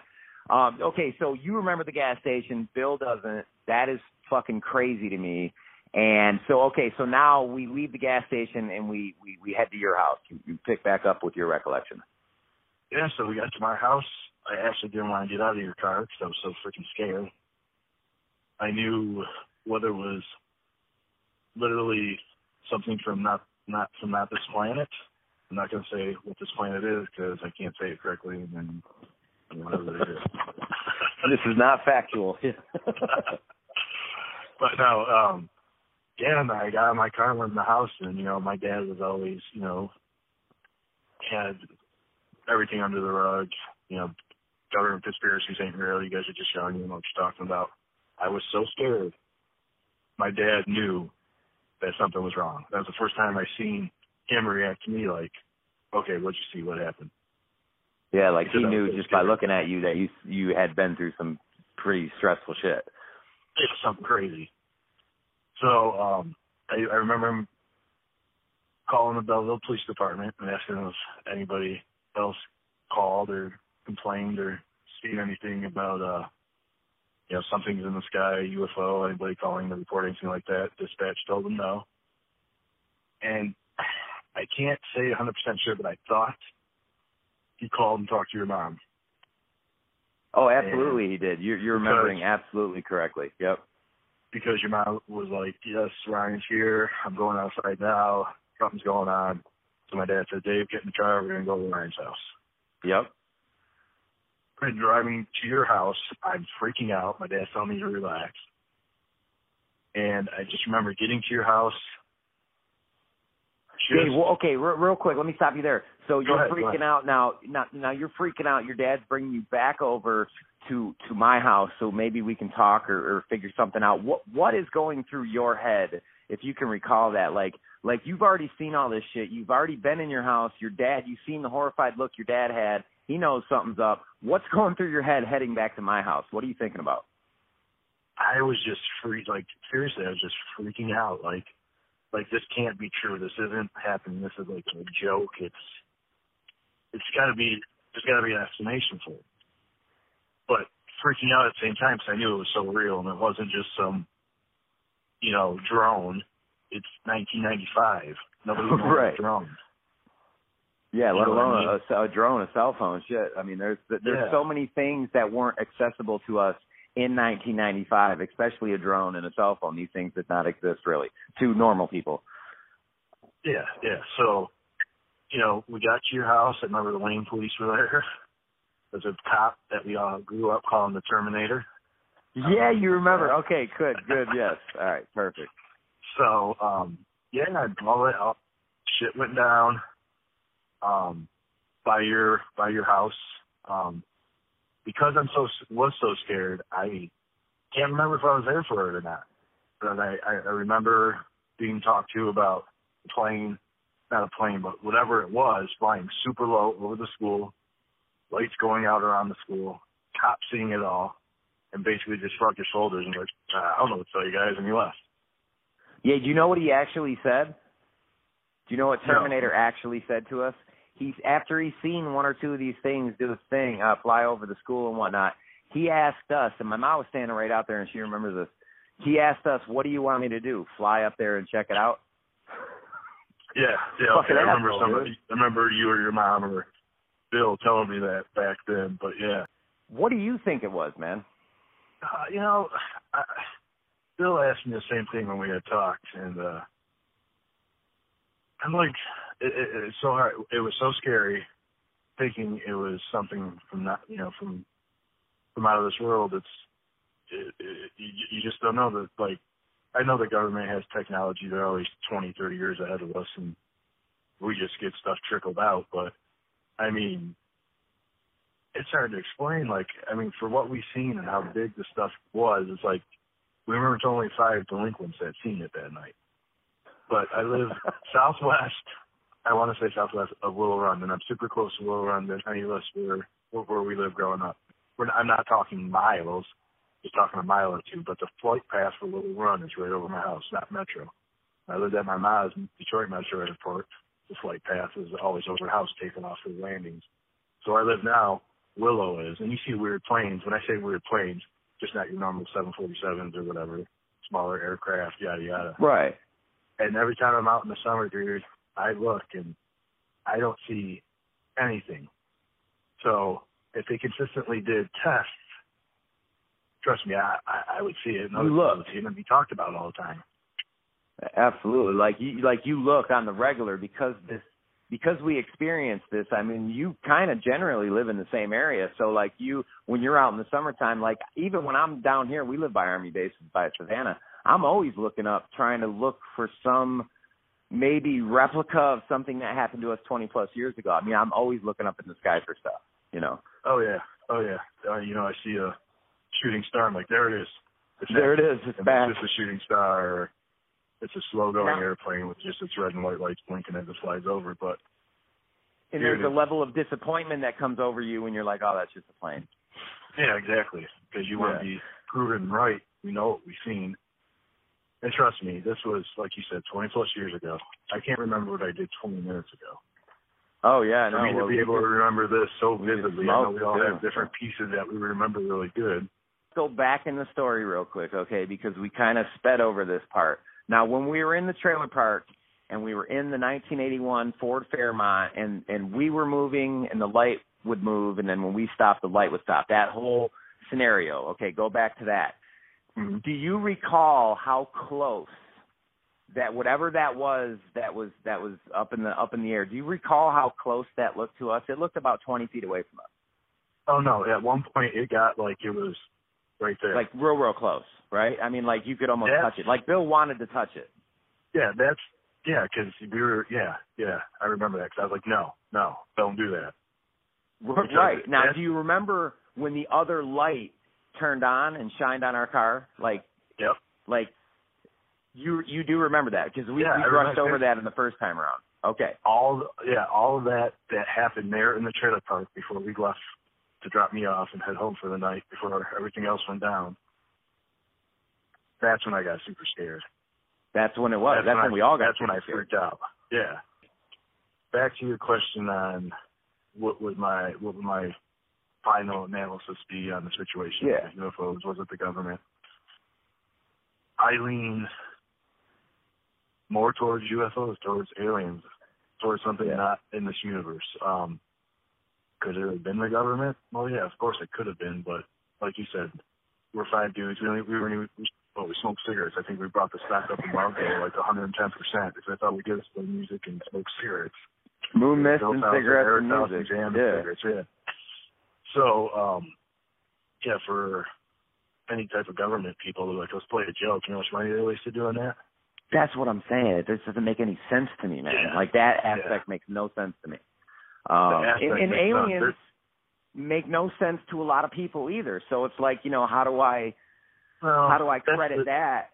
You know. Yeah, that's the tou- that's the tough part. I mean, somebody who doesn't believe in aliens or some, you know, something not from this planet, it's like you got to experience something. I mean, even if it's just, I don't know, something minute to compared to what we experience, it would make somebody, you know, question it and maybe believe it. But Right. the universe is too big, dude. There's we're not the only living creatures on one planet out of 10 billion solar systems, and it's just impossible if all that exists. So it's I think we caught a hell of a show that night, man. I think what, Yeah. what whatever we thought about it uh 20 plus years ago in 1995, whatever 96, whatever it was, I think we were a part of something that not a lot of people become a part of and can say that they experienced. That's why nobody believes you when you tell them these things. They're like, "Nah." You know, like like religious people when they when they try to think outside of their religion, it becomes magic. Like how was the universe created? Well, this guy just been bing bing bing, you know, with his finger and created the stars. No, no, no. That's not how that happened. You know, it's, it's Yeah. it becomes Yeah. magic to them. Um, Yeah. But it, it, not a lot of people know about this. But I'm I'm really glad that that we're doing uh, an, an episode on this podcast. And would you be down for a follow up episode later in the future, just to kind of touch oh on it yeah, absolutely, dude. You know I would. I uh like I said, I, I I don't not like talking about it, whether it's with you or Matt or you know catching back up with Bill and shooting the shit and talking to him about this or uh, just telling people in general that never heard the story. Uh, I remember It's an uh, interesting story. I just remember coming back, um, coming back to like the now. This was a couple of years ago where uh, Super Bob stayed at my house when they were in town, and they wanted to know because you had already told them some of the story. They wanted to collaborate, I think, to see how close their stories were. You know, right, it was right. mainly Drew and Matt um, that were asking, but yeah, they're like, "Well, you guys seen something?" You know, I mean, they listened to my story of what we You seen. told them your side of the story. You told them your side. yeah, yeah. From what I remembered, other than you know, you know, telling them, you know, the, the moral of the story is I was a little bitch and scared as hell, but we seen something. nah, dude, and that's the thing, man. I just want, I just want to stick up for you there. You- Oh, Nobody no. was a bitch. However, anybody felt that. No, I know. Totally justifiable. No, I know, Totally. but for me to be as scared as I was, it's like it's not like we just seen a airplane going in a different direction and oh my god, it's something in the sky. Scared. Exactly. I mean, Like, this we went on over like two, three scared. hours. Right. Yeah, and I'm not Yeah. saying I don't, I'm not scared easy or anything, but I mean, that was worse than the knee shaking at the Corey and that was a tenfold from that man. That, that was just the damn police too. This was something outside of the world, man. Like I said, I just recently talked to Bill. Um, And how I plan on long? Hooking up. How long had I talked to Bill? No, like uh, how long had it been since you talked to Bill? Oh, since before the other day. man. Before the other day, I haven't talked to Bill. I had, you know, besides him having Facebook for a little bit, uh, 20 years, man. I mean, easily. Wow, that's crazy. Yeah. maybe 15 if I forget. There was five years where we weren't really hanging out tons anymore with him, but that we still chatted with him or whatever. But yeah, I mean, it's it's been a long time, man. At least, at least 15 years, if not 20. And just to You talk know, to and- him, see how things are going, and then talk about this like it just happened yesterday with him. And with you, we've talked about this numerous times prior to this, Absolutely. just talking memories on it. But yeah, it's it's been that long for something that easy to talk about. That don't forget. That Yeah, for tw- 20 years, man, for you to you know to be able to talk and and kind of have that one experience to to rehash on, man, that's always a good thing. I mean, we were all boys way back then, and this honestly to me feels like a fucking movie. Like Bill calls me three months ago. I ain't talked to the dude in like 12 plus years and shit, and then he wants to talk about this alien thing. And I'm gonna be honest on this podcast.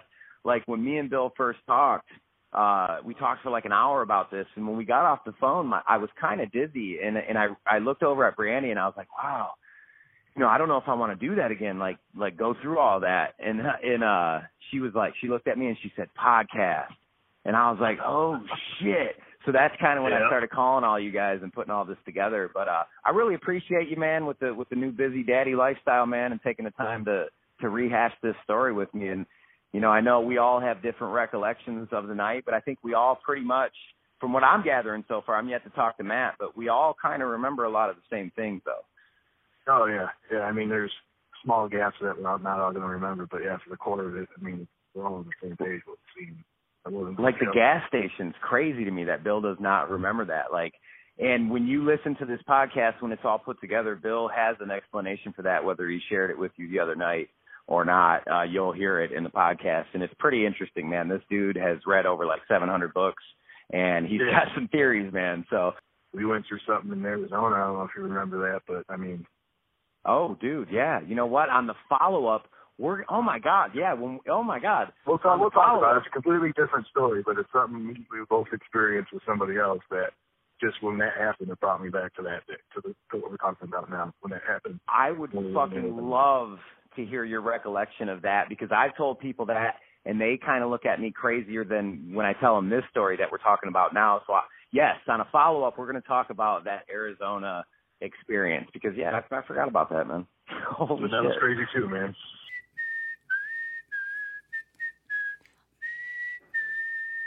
So creepy. it's the creepiest whistle sound ever. Yeah. Goes along with the creepy feeling of the story. Well, that was Dave, BFFs Forever. his version is so funny to me. He you really get a sense of how scared he was. I would be scared. I would be so scared. I would not want. Well, I would imagine the terrifying thing for Dave, and not so much now. He he's got two kids, man, so he's he's got that dad strength. But like he pretty much him and Bill pretty much live really close to where all of this went down 20 plus years ago. Yeah, it's wild. Yeah, like like Dave said in his phone call, like he'll be out on a summer night and he's always looking up in the sky because he's pretty much just like 90 degrees from where it actually happened in Belleville. You know, he's not too far away at all. So I wonder if that still gets at him. So let me clarify this with you. Yes. The whole time you guys were driving, not on the expressway, but back roads from Belleville to Wayne, was it, it stayed with you the whole time? Was it that close to you, like the 10 to 12 feet hovering feeling or at that point? Uh, n- no, it didn't feel as close as it was when it was over the trailer or Over the over the over the car or over the houses. It didn't feel that close. It almost felt like at points because the back roads there were a lot of like uh, wooded areas. It almost looked at points like and it kind of reminded me, you know, in uh what is it, Return of the Jedi when they're flying through the woods on those things? Like at certain points the light looked like it was going through like the woods, like going around things and like and it was crazy and every turn we we made it would be on the right side if we if we made a left then the light would be on the left side but the whole way from Belleville to Wayne it was either on the right side or the left side of the car I was driving the car and Bill was in shotgun and we were the most vocal about it Weird. yeah it was Okay. weird Well, next up is Bill, and his his version is by far the most in depth, where we're really gonna get some.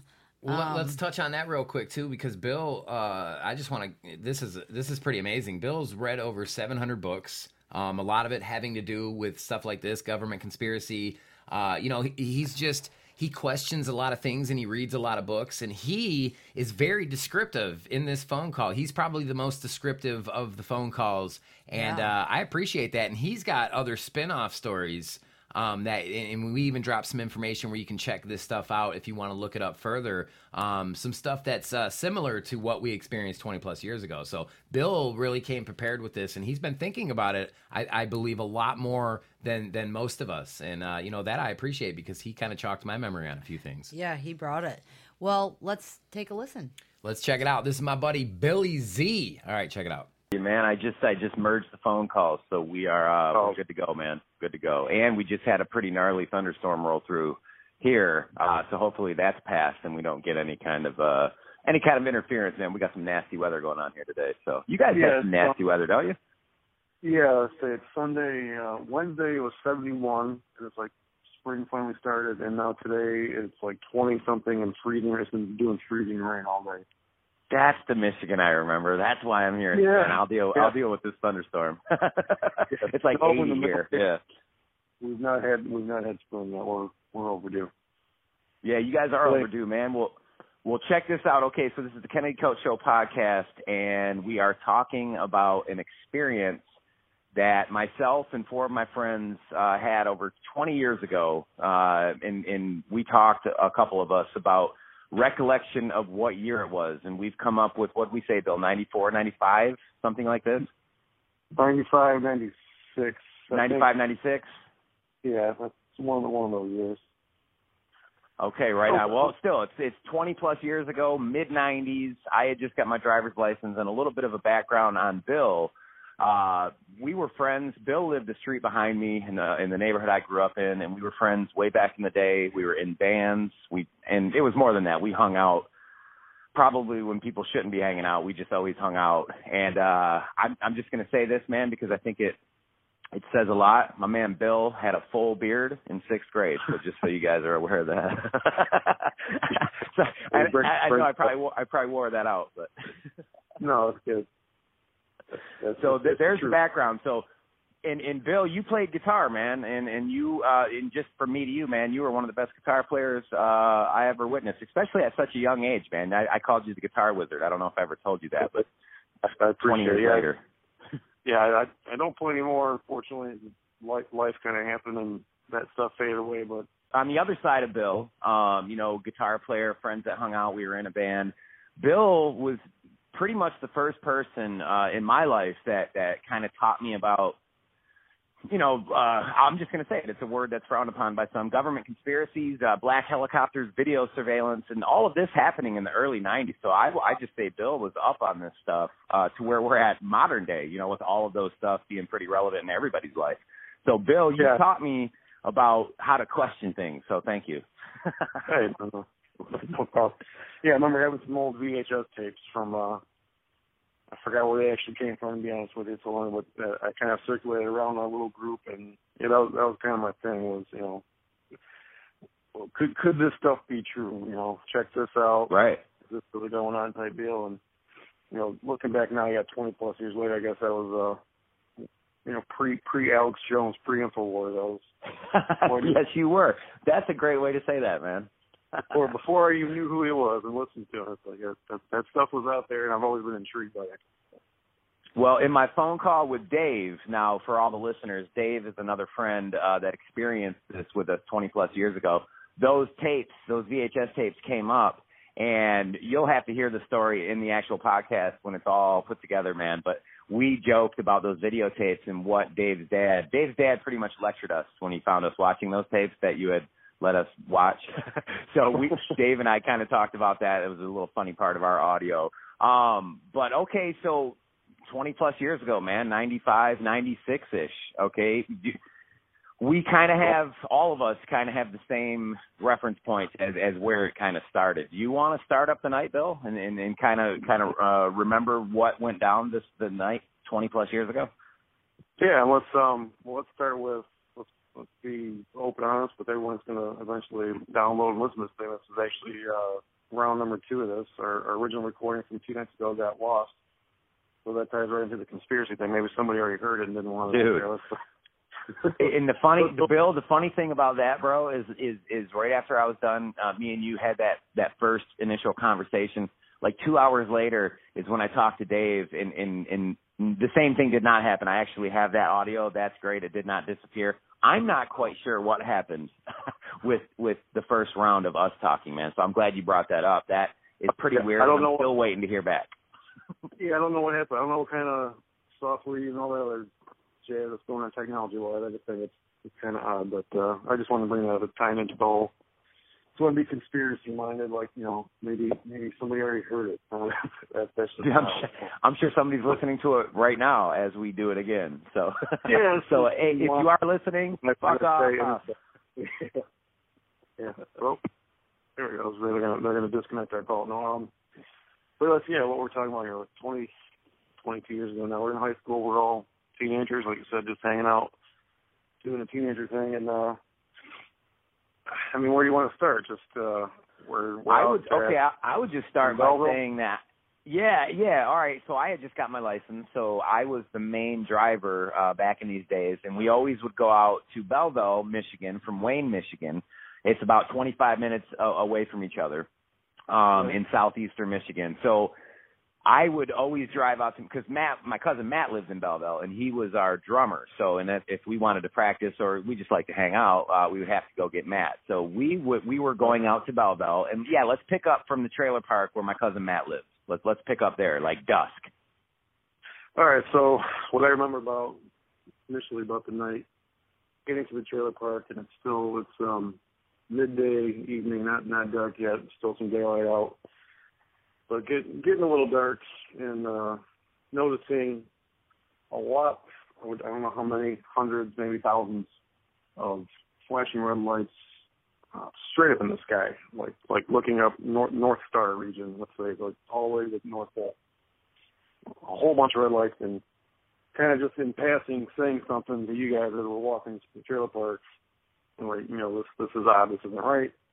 And you guys kind of like, I have to interject here, Bill. Yes, we were blowing you off and going back to, you know, like Bill taught me it's question things and conspiracies, and he taught the group of us. I mean, he, Bill opened our eyes to these things. But on the same token, after a while, you know, you're you're just like, shut the fuck up, Bill. It is not Yeah. happening right now. There's nothing. You know, that's where we were at at this point. So I'm sorry Right. to interrupt. no, but, no that, that's that's part of the story, sir. that's it. So I know I remember we uh you know, we all went to Matt's Trailer, your cousin, and then we took a little walk to the other side of the park to hang out in another trailer with some other guy that Matt knew for a while. I think we're there 45 minutes, maybe an hour tops. And um, by the time we had to come out of that trail, now now it's pretty well dark. And I looked up at the sky again, as I normally do for whatever reason, and noticed that all the red lights that I noticed straight up in the sky were now kind of down horizon level, and and pretty much, you know, from what I could see, scan the sky uh, across the wide wide swath of the sky, not just all you know clustered in one area. and all these red blinking lights, some moving, some not. And I thought that was odd that you know they were up way up in the sky an hour previously. Now now they're all down, and we're not far from major airport. I guess Detroit Metro being a pretty large airport.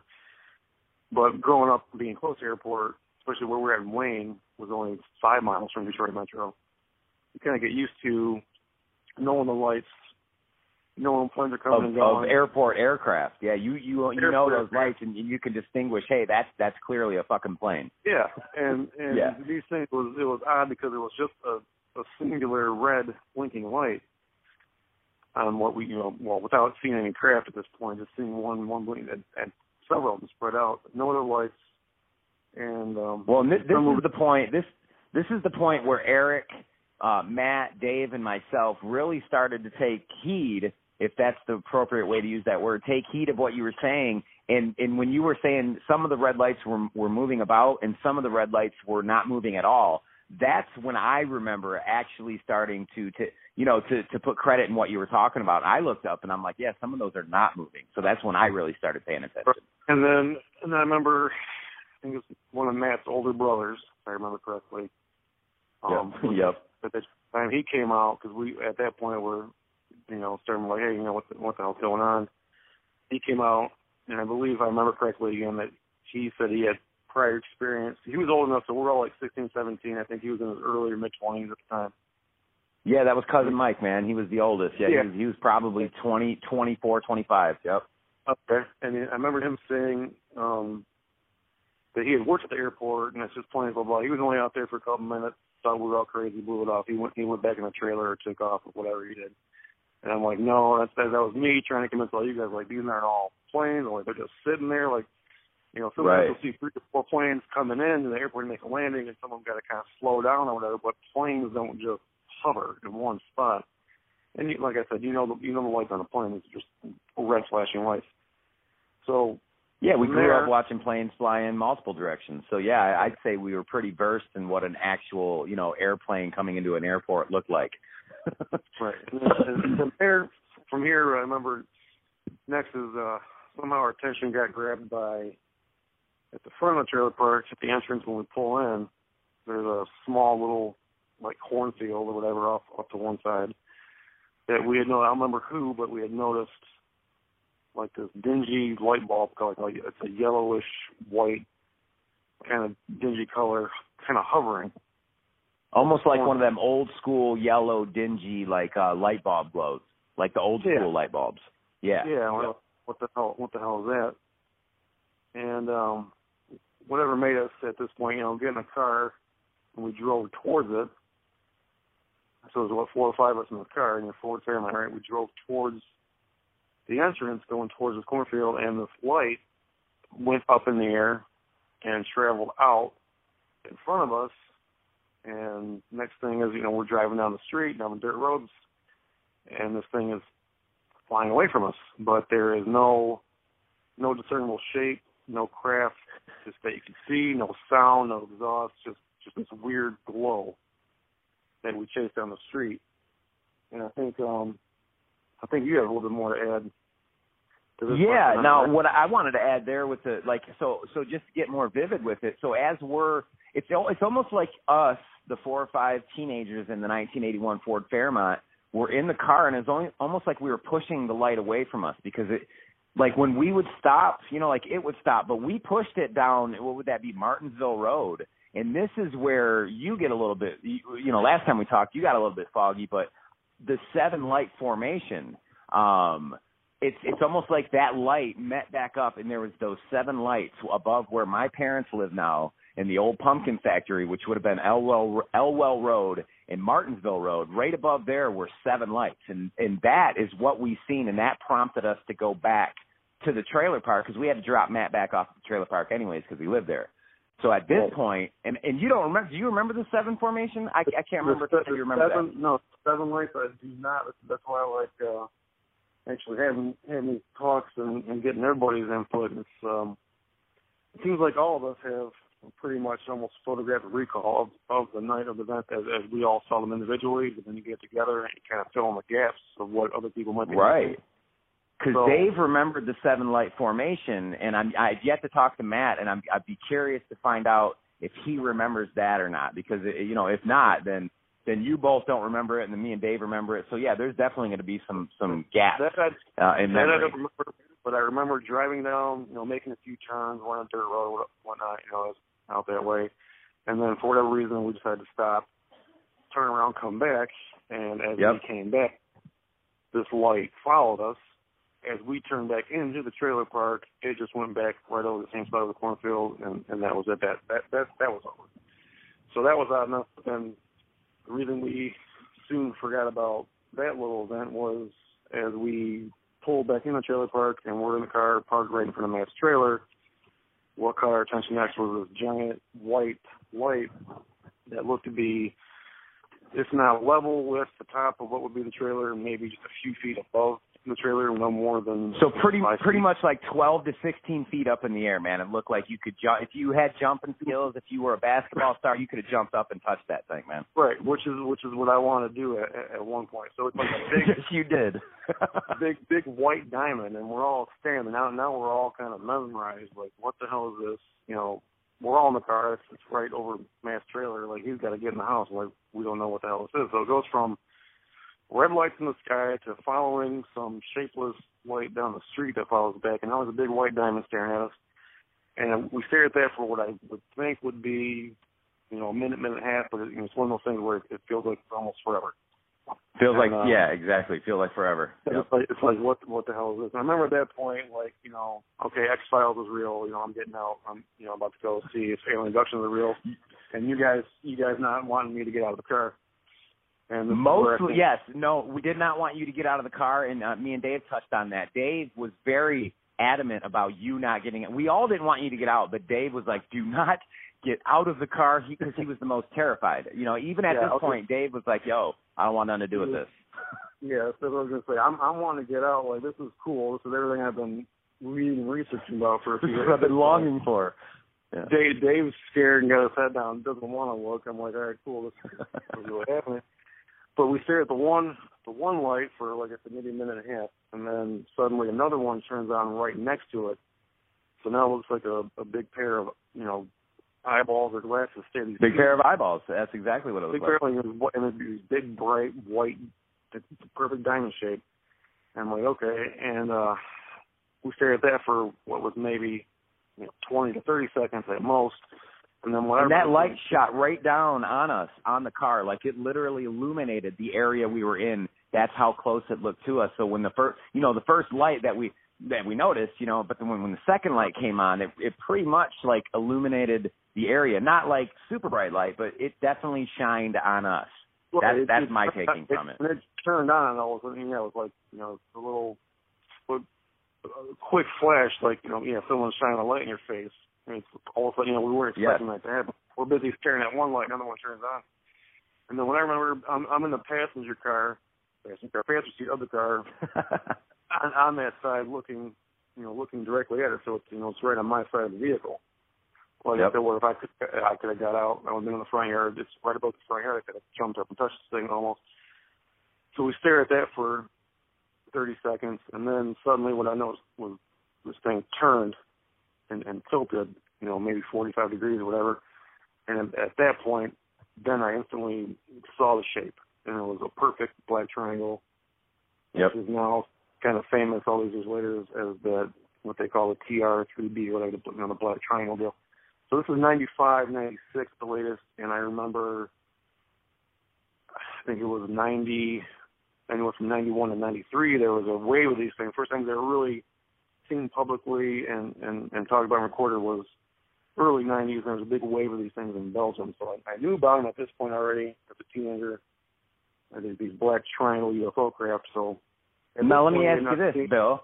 At, yeah, Yeah. at this point, did you did your brain because you had already known about these aircraft that were pretty popular in Belgium, '91 and '93? Did you kind of discredit it being a you know something from out of this universe type situation at that point when you seen kind of the shape of the thing? Did you did No, your no, brain go to that's that aircraft? yeah, I instantly knew like, oh, this is that thing I saw on TV about you know this this kind of craft. Because all the way up to this point, all we'd seen all night is just lights. We had not seen Right. anything to where we could say it's this, it's that. It's not this. There was we we had not seen the shape of anything. Just red lights and then the dingy yellow light and the diamond lights. Now this thing turned. It turned slightly. I saw the shape. As soon as it turned, like those those white lights had disappeared, and then right right in the dead center on the bottom of this thing, then the red light started flashing, which is all the other red lights we see in the sky.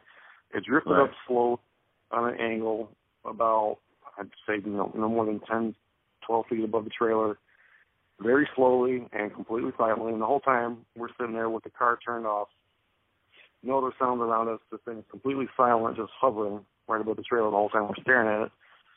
It rises up in the air, like I said, 10, 12 feet, completely silently. The red light is flashing, and then the thing is just gone. And I don't remember, didn't see it accelerate at any great rate of speed or do anything. It was just, it went up very slowly, and then just was, was gone. And, And when you um, say very slowly, man, it was it was almost I- like it was almost I like thought- molasses was rising. You know what I mean? Yeah, it was it was just maybe maybe it just felt like that, you know. Yeah. Yeah, like like like a car coasting, like it just coasted ten or twelve feet, stopped, and then was just gone. And at that point, um, well, and the, and the main thing to repeat there is completely silently. No, Completely silent. No sound, no, nothing, no, man. uh, nothing. No thoughts, no propulsion, no nothing, no sonic boom either. Um, all all that other stuff we knew all that. But um, that that was pretty much that there. And then Matt, I think at that point, once that was gone, I'm pretty sure Matt exited the vehicle, went into the trailer at that point. What I want to talk about right here, Bill, I just want to kind of jump from our initial experience because you Yeah. talked about uh, uh, a diamond shape, uh, a triangle shape. You talked about these things that we've seen, uh, you know, having no sound at all. So I was looking up something called the Phoenix Lights. This happened yeah. in 1997. So if you know, it would have been one or two years later. You you knew about this. Obviously, you've read about this too. Now they say in the Phoenix Lights, same thing, no sound, uh, triangle shaped, and there was there was the seven light formation too, bro. Seven. And it was, and this thing. Well, this was one craft that was two miles across. It was one big giant triangle that was two miles across. And That's what the that's what the Phoenix Lights was. And we can get into is it alien, is it secret government, and all this other stuff. And sure, I'll, you know, government's 30, 40 years ahead of what we got, and they got all kinds of secret stuff or whatever. But Absolutely. I- I'll say, I'll say, 100. percent I don't believe we have anything on on that level. I I just don't see that. That's somebody that has some high level shit. They can cruise around. And that thing, the thing about that, it was moving so slowly. It was seen by Yes. thousands of people over multiple cities because it just appeared out of nowhere, basically, in the middle of Phoenix, Arizona. So that that seven light formation that that Dave and myself and, and and that you don't remember. I mean, that could have been the big, you know, the big craft, man. That could have been the big craft that we kind of seen off in a distance. I, I don't know, man. I, I I don't know. That's crazy. But when I started looking at the Phoenix Lights, man, I had some some strong like recollections of our occurrence when I was reading about it, and I was like, oh my god, like, and that happened in 1997. You know, which was not too far away. right after our little thing. Yeah, and it's um that's one of my more favorite stories. We can get into because the whole thing with the governor, um, with that Right, that's right. All, we can we can talk about, it. but yeah, it's a fascinating correlation just because of the um the shape, the triangle thing. That's but a great word. Fascinating. Yes, very was, um, fascinating, bro. that was here's my main. Once we get finished with our story, I'm, I'm the one thing about Phoenix Lights versus our story is that was seen by thousands of people in multiple cities Yep. over actually two states over a several hour period, including like I said, government officials, the governor of the state himself saw it and made a joke about it. But I'm just curious what happened with us. If anyone else saw anything that we saw, because our, our our thing was was it like a three four hour period until this whole thing happened. Yeah, about yeah, three four hours. This And- all happened in, on that and, night. and this happened, like I said, over over a couple cities because we started in Belleville and we get back to Wayne and stuff was still happening. Well, see that yeah, that's what you you just segued really great into the next part of the story because like how many people actually seen what we saw. I mean, obviously, uh not the people like when we stopped at the gas station that night after we dropped Matt off. We'll get to that, but like people could not like you have a theory about that as well, Bill, and we'll get to that when we talk about that part of the story. But you have a theory for like maybe no one else saw what we saw because we were you know you know the part of the story I'm talking about. Yeah, yeah, yeah. Yeah, so let's get to that. All right, let's talk, uh, let's let's let's pick back up on that in a second, and let's talk about okay. So Matt goes inside. So now at this point, it's it's you, myself, Dave, and Eric, and and we have to get back to Wayne, Michigan, which again is about 25 minutes away. And I didn't drive on freeways back then, so we took a completely ass backwards way all the way home. So maybe even a half hour ride home, all the back Right. roads. Yeah, lots, So yeah, pick of, it up from there, Bill, with your recollection. stop signs and red lights and turns, lots of turn, yeah, lots of back roads. So, so yeah, Matt leaves the uh, vehicle, goes in his trailer. We take off. We got to get back to Wayne. All four of us live in Wayne, as you said. So we start our we start our trip home, and we exit out of the trailer park. And what I remember, and I'm I'm riding shotgun. I'm in the passenger seat, and I see as we're driving down one stretch of road, there's one of these lights just like right next to us. I don't know how close or how high up in the sky, but fo- following right alongside of us. And we stop, we turn, we make a left-hand turn, and we're driving. All of a sudden, that light that was following us on the right side stops. There's one on the left side of the car, and it follows. Would have been on my side of the car now, on the driver's Your side. side. Yep, yep. And we stop, we make a right-hand turn, that light stops, he stays where it's at. Now there's another one, we're on the right side of the car, and, and so we do the zigzag game all the way home, where there's just constantly a light on either side of the vehicle. And, you know, whichever direction we're going, there's just one just keeping up with us the whole way. I think at one point, one thing I remembered after we talked the other night, um, that I might not have said the first time. I think at one point it was kind of like, okay, whatever, fuck this. You know, roll the window down. I think I might have flipped him off at one point, like whoever, you know, you know, just some stupid teenager stuff. But uh, Absolutely, yeah, I, I recall that. Yep. yeah, it's like okay, you know, what at this point, it's like what's going on? You know, we're being followed by aliens or, or Right. government. Right, So- you got a couple of us like Dave that is scared. You got you got you in, in shotgun who's like who's like you know whoa you know like we're ready to investigate this. Me, I'm just kind of in awe, and I don't even you know it's funny too, Bill, because Dave didn't even remember Eric being there, and a lot of my memories. I don't know why it is. Like I know he was there, but like I couldn't tell you like how he was acting at all throughout the whole night. Like I maybe I just have better recollections of you guys. I, I'm not really sure what that is, but yeah, we're all feeling different ways at this point. He was yeah, he was pretty quiet. He he wasn't like I said. I was I was more excited and talking about it and like kind of kind of pumped up, adrenaline rush. Dave was more freaking out. You just wanted to get. home I was driving. Yeah, I was just driving. So you're yeah, just driving like you're you're you know brand new driver as a teenager, just got your license and you want to get home without either crashing or getting abducted. I guess your main focus. absolutely. Yeah. Yeah, yeah. It was a little bit more chilled in the back, just kind of kind of a casual observer, I guess you could say. Perfect. That sounds good, man. So we're driving driving back, like you said, a good twenty twenty to thirty minutes, and then all all I remember is the drive home from from Belleville to Wayne. You remember uh, a pit stop Yes. for gas, but I don't remember for whatever reason. You you and Dave remember it. I don't know if Eric does. I, it's I don't either. I'd be curious to find out. Um, I may even have to reach out to this dude just to see if he remembers that. But I'll interject right here. So, like I said, uh, we're heading back uh, from Belleville, Michigan, where my cousin Matt lives. We're going to talk to him on this podcast. About 30 minute ride from Belleville to Wayne, taking the back roads. And again, like Bill said, lights followed us the whole way home, whether it's on the right hand side, the left hand side, whatever way we turned, there was always a light on side of us. So, okay, so taking the back roads. Van Born and Wayne Road is where I'm going to pick up on this story because I stopped at a gas station. I had to get gas, and this was the gas station that I always stopped at um, on my way home from Belleville. So I pull in this gas station, all of us. At this point, it's me, Bill, Dave, and Eric, and I pull up to the pump, And when we're, I, I get out of the car, I go in, I pay for the gas because you know we didn't have credit cards and stuff like that back then. You still had to go in and pay.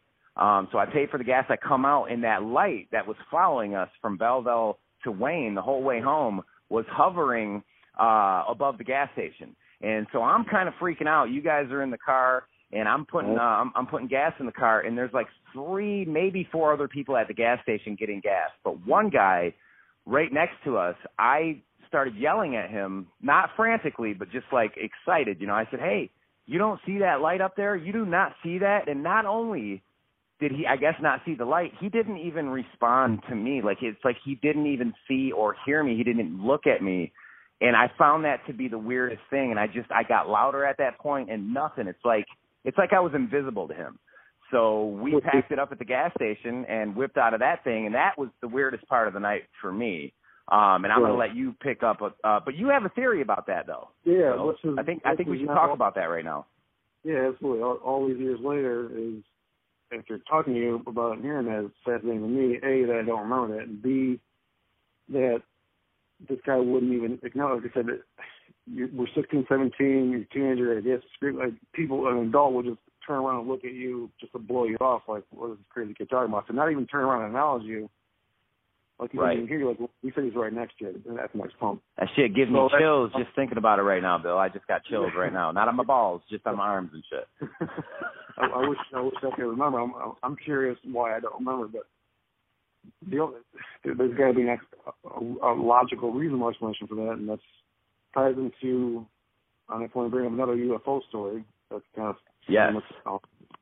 Yeah, so Ren- Rendlesham Forest incident back in 80, 81, two American soldiers that were stationed on the base in England got called out. And this is a real long story, but just for the, the real snippet of it, it's going to tie in our story make sense. They go out in the woods, these two guys, they see a small little UFO hovering right above the, the forest floor, basically, and they go together, and they're side by side.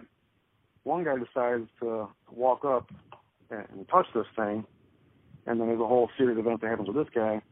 But for whatever reason, these two guys are there together, side by side. As the one guy walks away to leave to go investigate this thing, 30 years, you know, 20, 30 years later, as they interviewed these guys, they, you know, they've been on a lot of talk shows, and like I said, it's a very famous UFO story. The other guy does not remember the other guy walking away from him. And you get your your scientists and your UFO people together talking about it, and you say, you know, because of these craft, whatever they are, if they're ours or not, the, the, type, the type of energy they give off, or a magnetic field, or whatever, gravitational, whatever it is, it's almost like you, you can have like separate little time bubbles uh, floating around, however you want to say it. It's like some crazy quantum mechanics type stuff. So that the one guy wouldn't even remember the other guy leaving him, and they're basically shoulder to shoulder, and has no recollection of this guy walking away from him when they're there together, witnessing this thing. It's almost that's the best explanation I can come up for what you're talking about at the gas station. That That's these things that. Yeah, things that. are we're we're locked down on these things in some way. They know who we are. We're, you know, we're part of this at at this point with these with these crappy lights. And because we stopped, it stopped. Like I said, it was hovering by the gas station. That this other person, whoever you're, you know, he was right next to you, three, four feet away at a gas pump. Somehow, we, whether we're physically invisible or just somehow invisible, we're in some we're in another bubble than they are. Basically, I'm, I'm, I'm, Right. I'm just No, when you told me that, when you told me this story, and, and that's why I think it's so relevant to talk about right now while we're talking about that gas station stop because you do not remember it, and it's almost like it's almost like you were in another bubble, and the, and the guy getting gas was in, if we're going to call it a bubble, was in another bubble, and I was in another bubble. But like, I don't know, dude, it's just really. That's the weirdest part of the story to me is the whole gas station stop because I tried to interact with somebody else. of this thing. Exactly, and without understanding the, the science behind these things, how they operate, at this point, it's going to be all just speculation and how the hell could this happen? Because yeah, because we don't know. But something something along those lines, it, it, it kind of makes sense. But anyway, we uh, Well, Bill, real quick to to the listeners, okay, about those two soldiers over in the UK. How would one Google that? What what will be the keywords for Well, someone that say I want to look Rendell- up that story? Yeah, Ren- the Rendlesham Forest incident would be the name, and then the, the name, the last names were Penniston and Burroughs. I forget. I think it was Roger and Jim. Penniston and Burroughs, the two main guys, and then there's a better part of that story is that this happened two nights in a row, and uh, Colonel, what's his name, Halt, H A, I think it's H A L T, Colonel Halt. It's, this is 30 plus years ago. He still has his original. He was out there. He witnessed them. As a, he was like the highest ranking officer on the base. He went out with a whole group of soldiers like the next night, and the same craft came back the very next night. This this was a I should probably mention a, a nuclear base. Um, they seem to have a fascination with our nuclear base for a reason. That's that's a whole other issue. So they went out and yes, it is. Following night, and witnessed this thing, you know, fly at them, fly over them, zigzag around all of the trees and without ever hitting any tree. Uh, left, left some physical imprints, but his original recordings um, still exist on a little, you know, little handheld tape recorders they had however long ago, 40 years ago. Uh, Colonel Halt's still alive and uh, has written books about this, and um, Patterson and Burrow are still alive too. They they give TV interviews all the time. Man, we got to do Uh, a follow up with these cats, man. You said they're still alive. yeah, these, these guys. Oh they, man.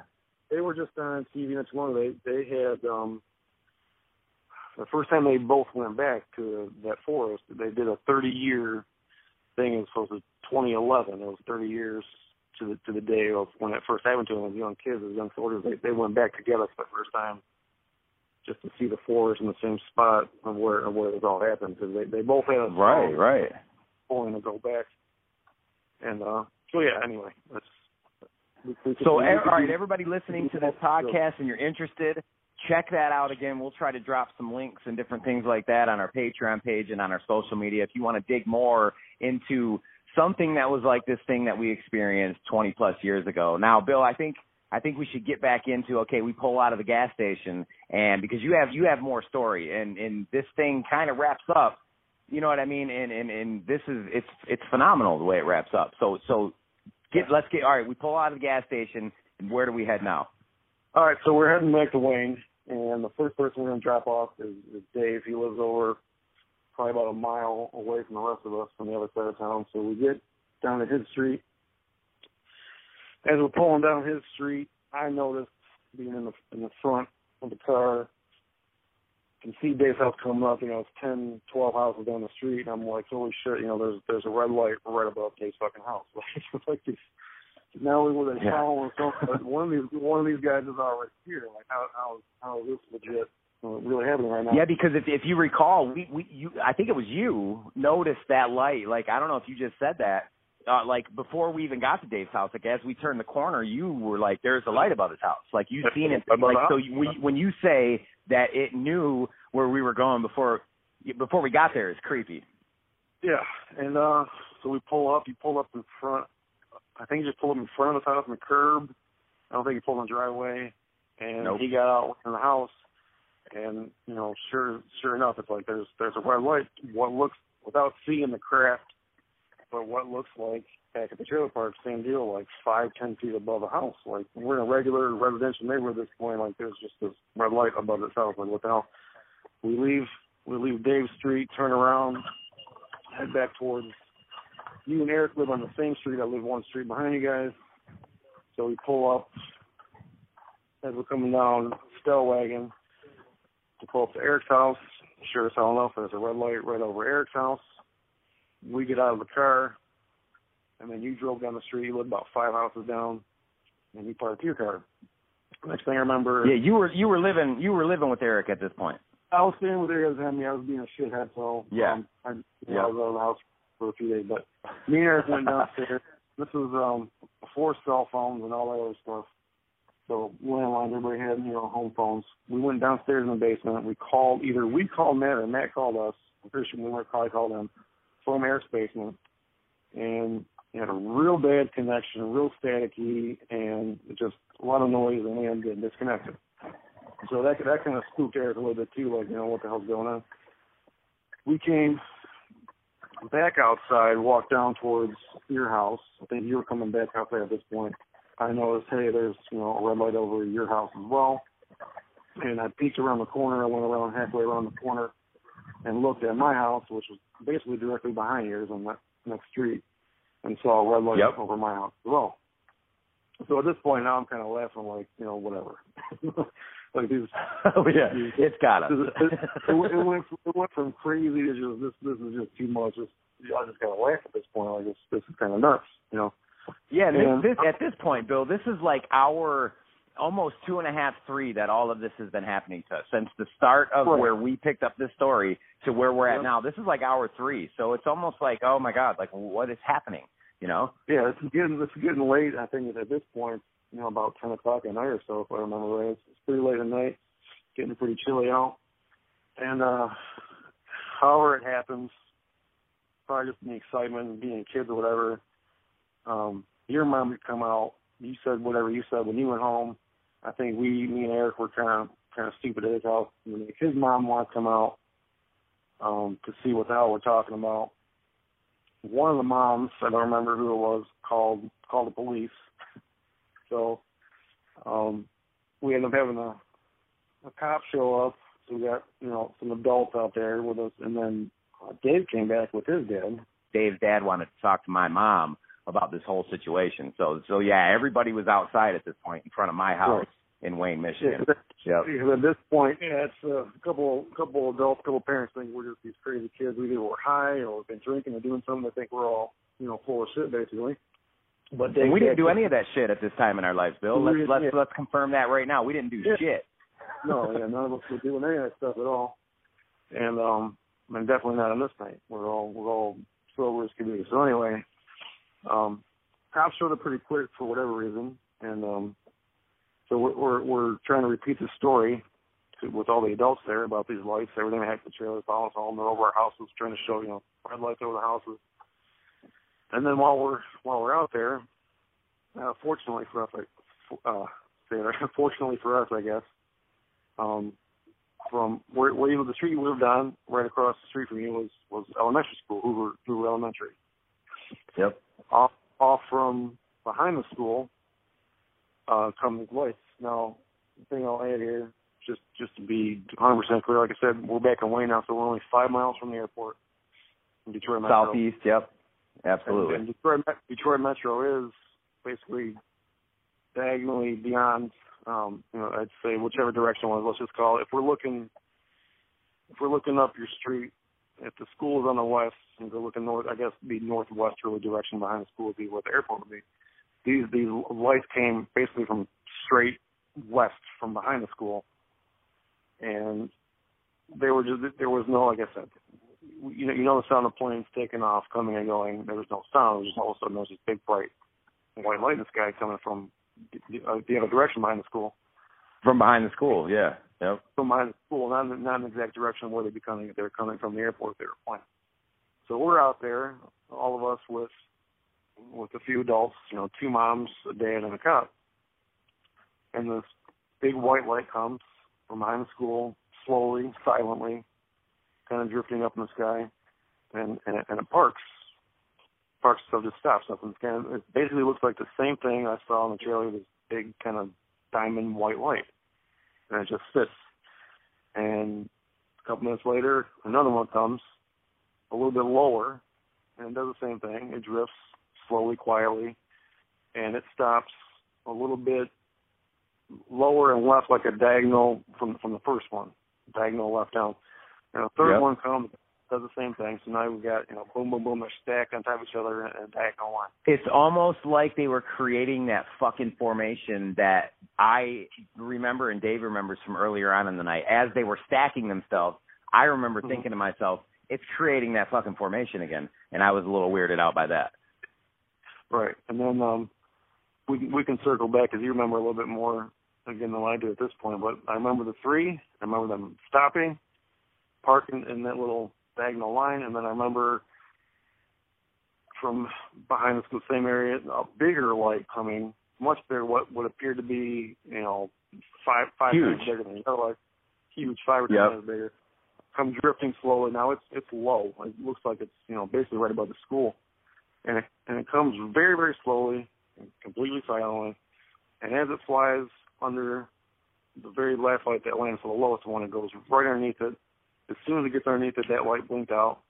And then it has to travel a few more feet to get underneath the next one that was up in line. That one blinked out. A few more feet yet, and the last light blinks out above it, and then this light stops, and all of a sudden, I don't, I don't know how to explain other than it did like some crazy psychedelic light show where it just started flashing, rotating different purples, white, yellow, did Yes. crazy effect, and then just poof was gone. Again, same thing as the triangle. There was no acceleration or thrust. No sonic boom. The thing was just fucking gone. And the cool thing was, all the adults saw that, including the cop, which at this point was like, you know, peace, have a good night, I'm out. I'm not filing a report type deal. You, you remember actually what he said. Yes. Um, I, I okay, so so and the, this cop was actually notorious in Wayne, Michigan, and it's funny because when I talked to Dave, he immediately well, he even said it before I even had to bring it up. He remembered the, the cop's nickname in Wayne, Michigan was the Terminator. He was this big, muscly dude, uh, kind of a dick, you know, but uh, he I guess he got got got his shit done, you know, he took care of business and shit. But he t- he said to us, and I and I quote, "What do you want me to do? Fly up there and check that out?" and then that's kind of when he that's kind of yeah that's kind of when he left and i was like how the fuck like how does one make a joke about something like that? We all just shared the experience and we've seen that happening. How does one like either he was scared big muscle man was scared or something but like he just wasn't having it. And he he had left at that moment. And i believe that's when dave and his dad left at that time. And i don't know i'm unclear on when you and eric walked away. Is that do you do you recall that? I, I'm not sure. See, after that, after this is pretty much a blur because I think, like you said, pretty much yeah, everybody's scared at that point. and I think we might have me, you, and Eric, probably if I remember right, stood out there, maybe all smoked a cigarette or something. I just kind of like looked around, and um, I mean that was it. There was no everything was gone at that point. And I, That's I mean, it. If I, if I really try to remember, Well, when when I recall this story with my mother, uh, my mother and I talk about this story a lot. Uh, well, we have over time, and she she recalls uh, kind of the same as I recall. Now, you're, you're when you say these lights with no sound uh, were coming over Hoover School. Now, this is what Yeah. we recall is as they flew over Hoover School and, like you said, parked themselves in the sky. When they were going over the school, the lights in the school, like all the lights in the school, went out, and they would come back on after that light passed over the school, and it did that multiple times. Like you remember three of them, and and my mother and I, we remember standing out there for like what would have been like 30 or 40 of these things flying over the school. And every time one of them flew over the school and parked themselves up in the same area that you recall, the lights in the school went out.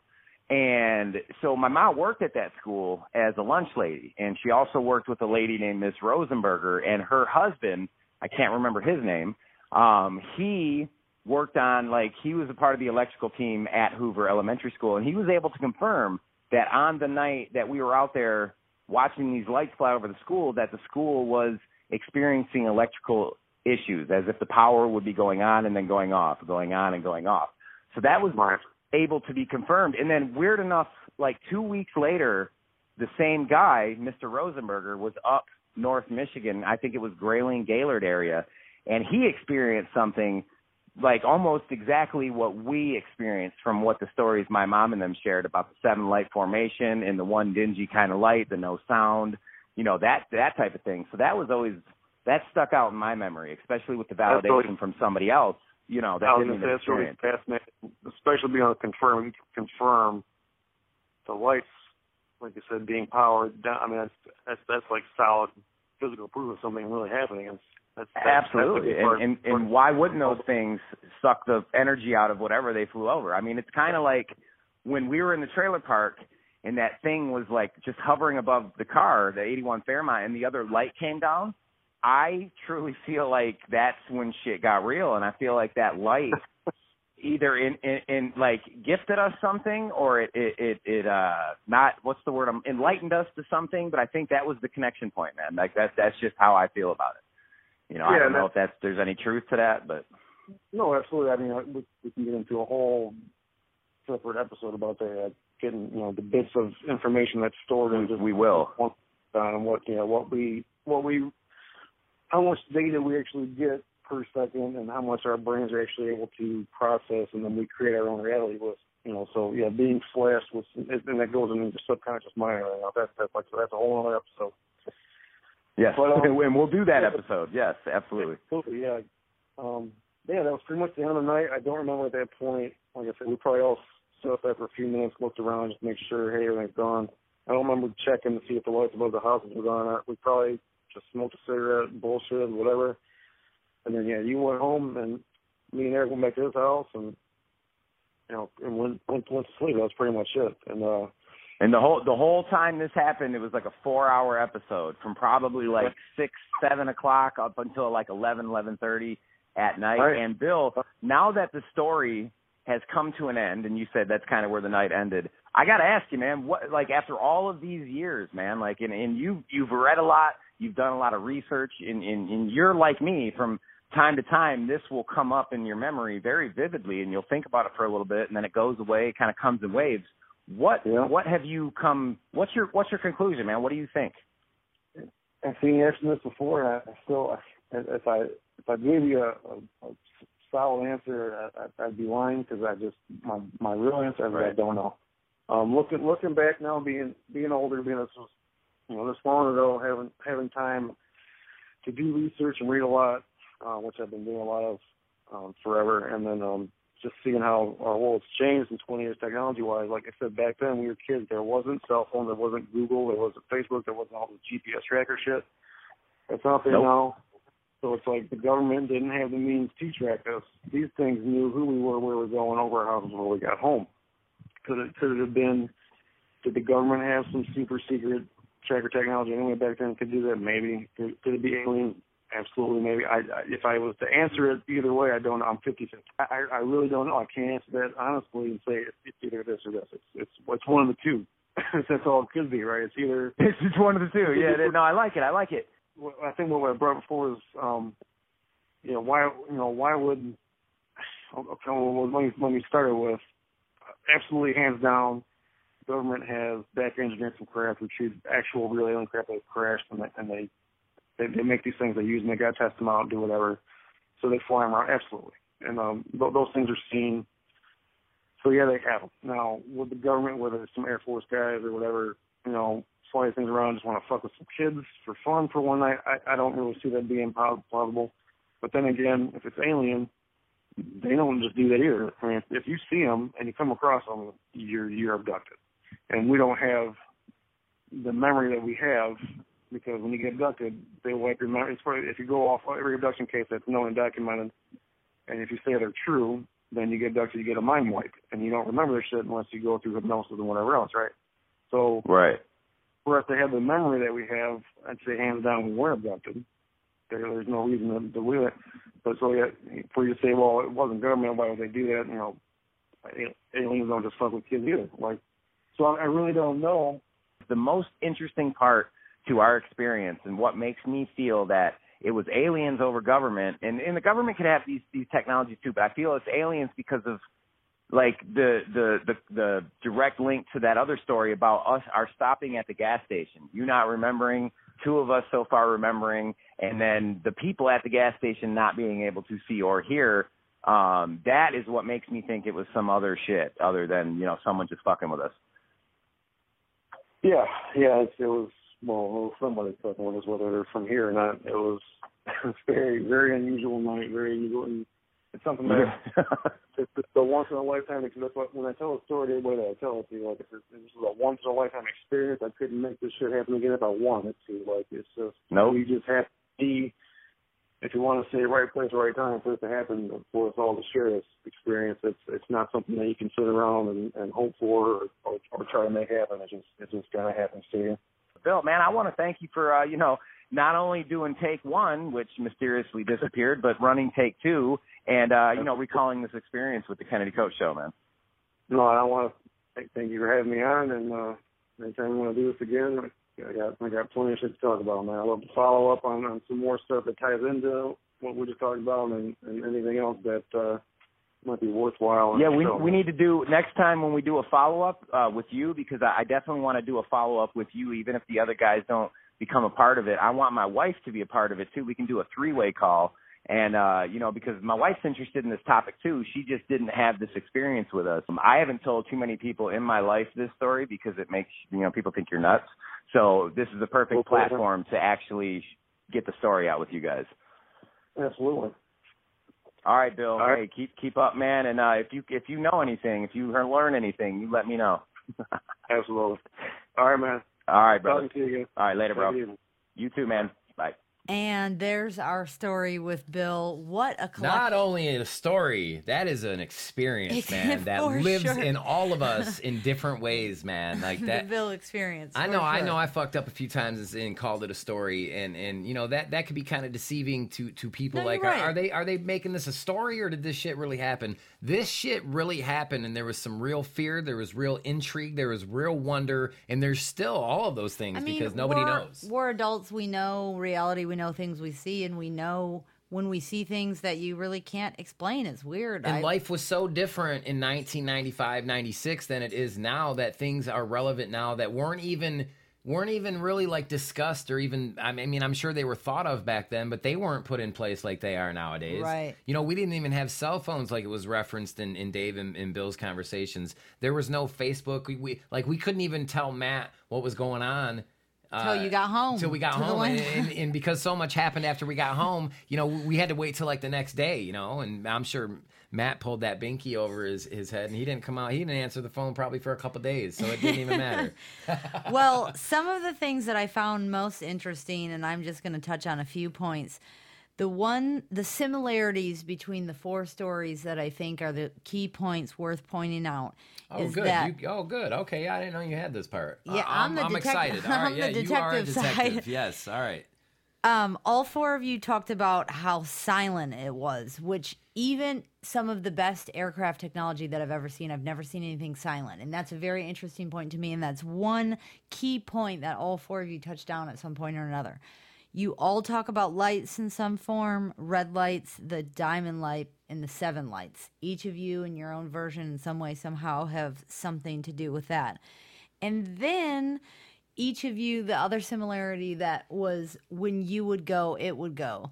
Yeah. The idea that it wasn't uh, just like a moving airplane or a helicopter, it was also a stop and go. When That's you would when we knew that shit knew would we stop. were there. That's when we When knew that.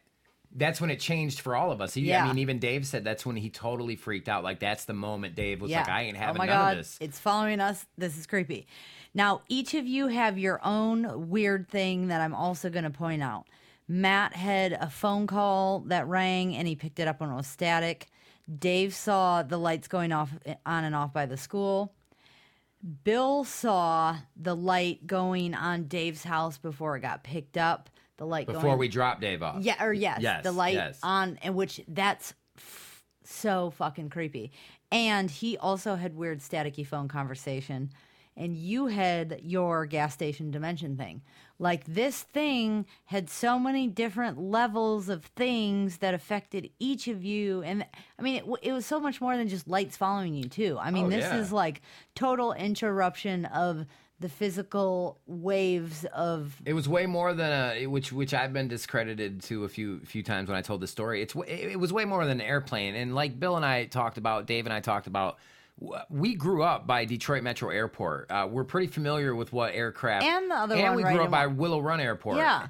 We're pretty, you know, and they they did a lot of things, a lot of stuff. military Yeah. aircraft, same stuff we we see here in We're Savannah. always looking out. Um, you know, and this was this was legitly something different. Now we have not heard from one of the people that was with us, Eric, who we couldn't really get in contact with, and he he's doing some other stuff in life. Um, but in the follow up episode, like later in the future, we want to follow up on stuff like this. Um, I would love to, you know, maybe have a conversation with Eric, the missing link, and kind of see how he remembers it. Maybe, you know, and, Yeah, or if you've got a story about some of this, hit us up. Let us know. We want to talk to you. the Kennedy Koch Show at yahoo.com. The Kennedy Koch Show at yahoo.com. So this story ends kind of epically to me, and just another weight of the tale is it ended with all you guys together with your parents and the police out front of the school, where it kind of rose from the school, lights caused a freaking flutter and took off. That's so I like Stranger Things stuff. It is, and it was, and, it, and this was, you know, I I asked my mom to be a part of this because she was a part of one of the biggest,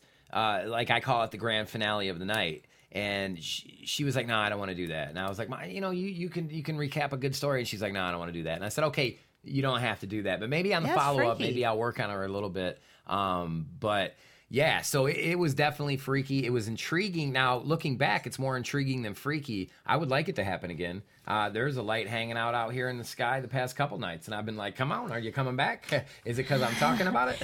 Well, you know what time it is. oh. We're gonna wrap it up and head over to adult game time where I've got some fun truth or dare stuff for Ryan and his alien abduction episode. But we want to thank y'all so much for listening to this story. I want to personally thank Ryan, Matt, Dave, and Bill for sharing their stories, supporting what we're doing. It was Um, great to uh, rehash that with those yeah. dudes. I haven't. I Our haven't really had a conversation with those guys like that in a really long time. So It was fun. For it was everybody. really awesome, and, And uh, yeah, we- I appreciate it. We had such a riot archiving it and putting this episode together. So thank you, friends, family, followers, everybody. We'll see you in a month. Regular Kennedy Koch Show podcast format returns uh, in uh, next month. Yep. and we uh, at right now tentatively we want to talk to a local reverend about a whole lot. Yes, if our calendars can line up, stuff. next week's a whole nother level. and the death machine. We got to talk about this. We're not going to talk about it now, but we got to talk about the death okay, machine. All so right. so there we adult go. games. Let's do it. Ladies and gentlemen, this episode is coming to an end. We hope you enjoyed the ride, and now it's time to play some fun and useless adult games. We call it Yeah, but you have to play. Adult game that we're gonna. Well, it, actually, this this could be thought of as a as a child like like We've been playing this game forever. But we played this game on a local radio station with an intern, Jill. Give it up to Jill. That's Jill, awesome. That was a real good time. Uh, You know, you had to be kind of limited. Um, on said radio, but it was it was a cool little bit. We did this for a while. What's the name of the game, Brandy? Truth or dare. Just in case anybody didn't know anything about what what I, the hell I was just talking about. But truth or dare, man, you all everybody tonight- grew up playing that. I Yeah. mean, that's something you play when you're a teenager, right? That's where you get like your first kiss or your first hand job or your first, you know, like uh, you find out some salty ass shit about the girl you got a crush on and Yeah. kind of makes you How not many have a people boner she had anymore. sex with, Yeah, and you're you're like, like, "Meow." Yeah, and that was a finger uh, erect, and then the beer was it losing its boner. Just in case you didn't know what that was.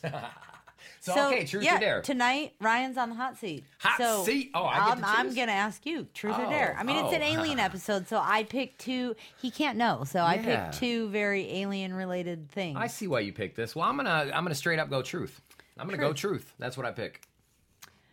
Do you think? Were you prepared for that? I you was. took a big breath there. Yeah. I was just getting it. okay. All right. up. Truth. Truth. Do you think that any of you were abducted that night and don't remember it?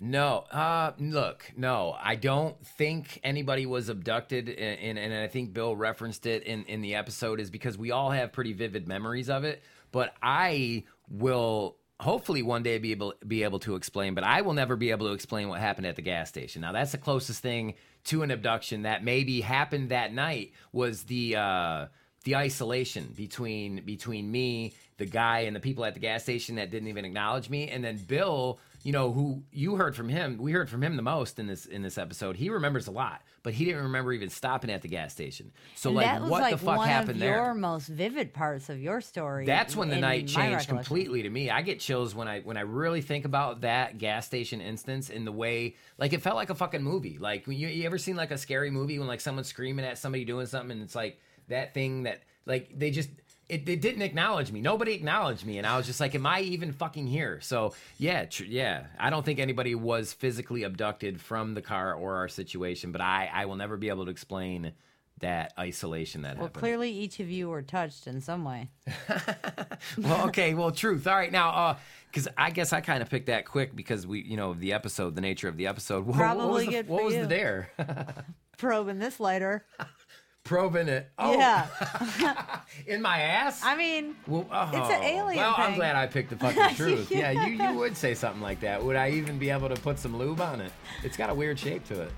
I mean, I I didn't really have it planned out. Are you rolling a joint or what's going on? No, no, these are my Are you cards. nervous? Nervous, Nancy? Talking about probing buttholes.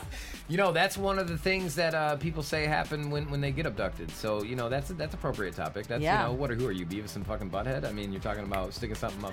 yeah. All right, so there you go. Thanks, The- y'all. Episode 1.3 um, in the books. Episode 1.4 coming in June. in the making. in the making. And uh, yeah, we're having a good time. Again, our email, if you want to contact us with anything, ask us any question for the Questions, podcast. stories, The feedback. Kennedy Koch Show at Yahoo. yahoo.com. The Kennedy Koch Show at At yahoo.com. yahoo.com.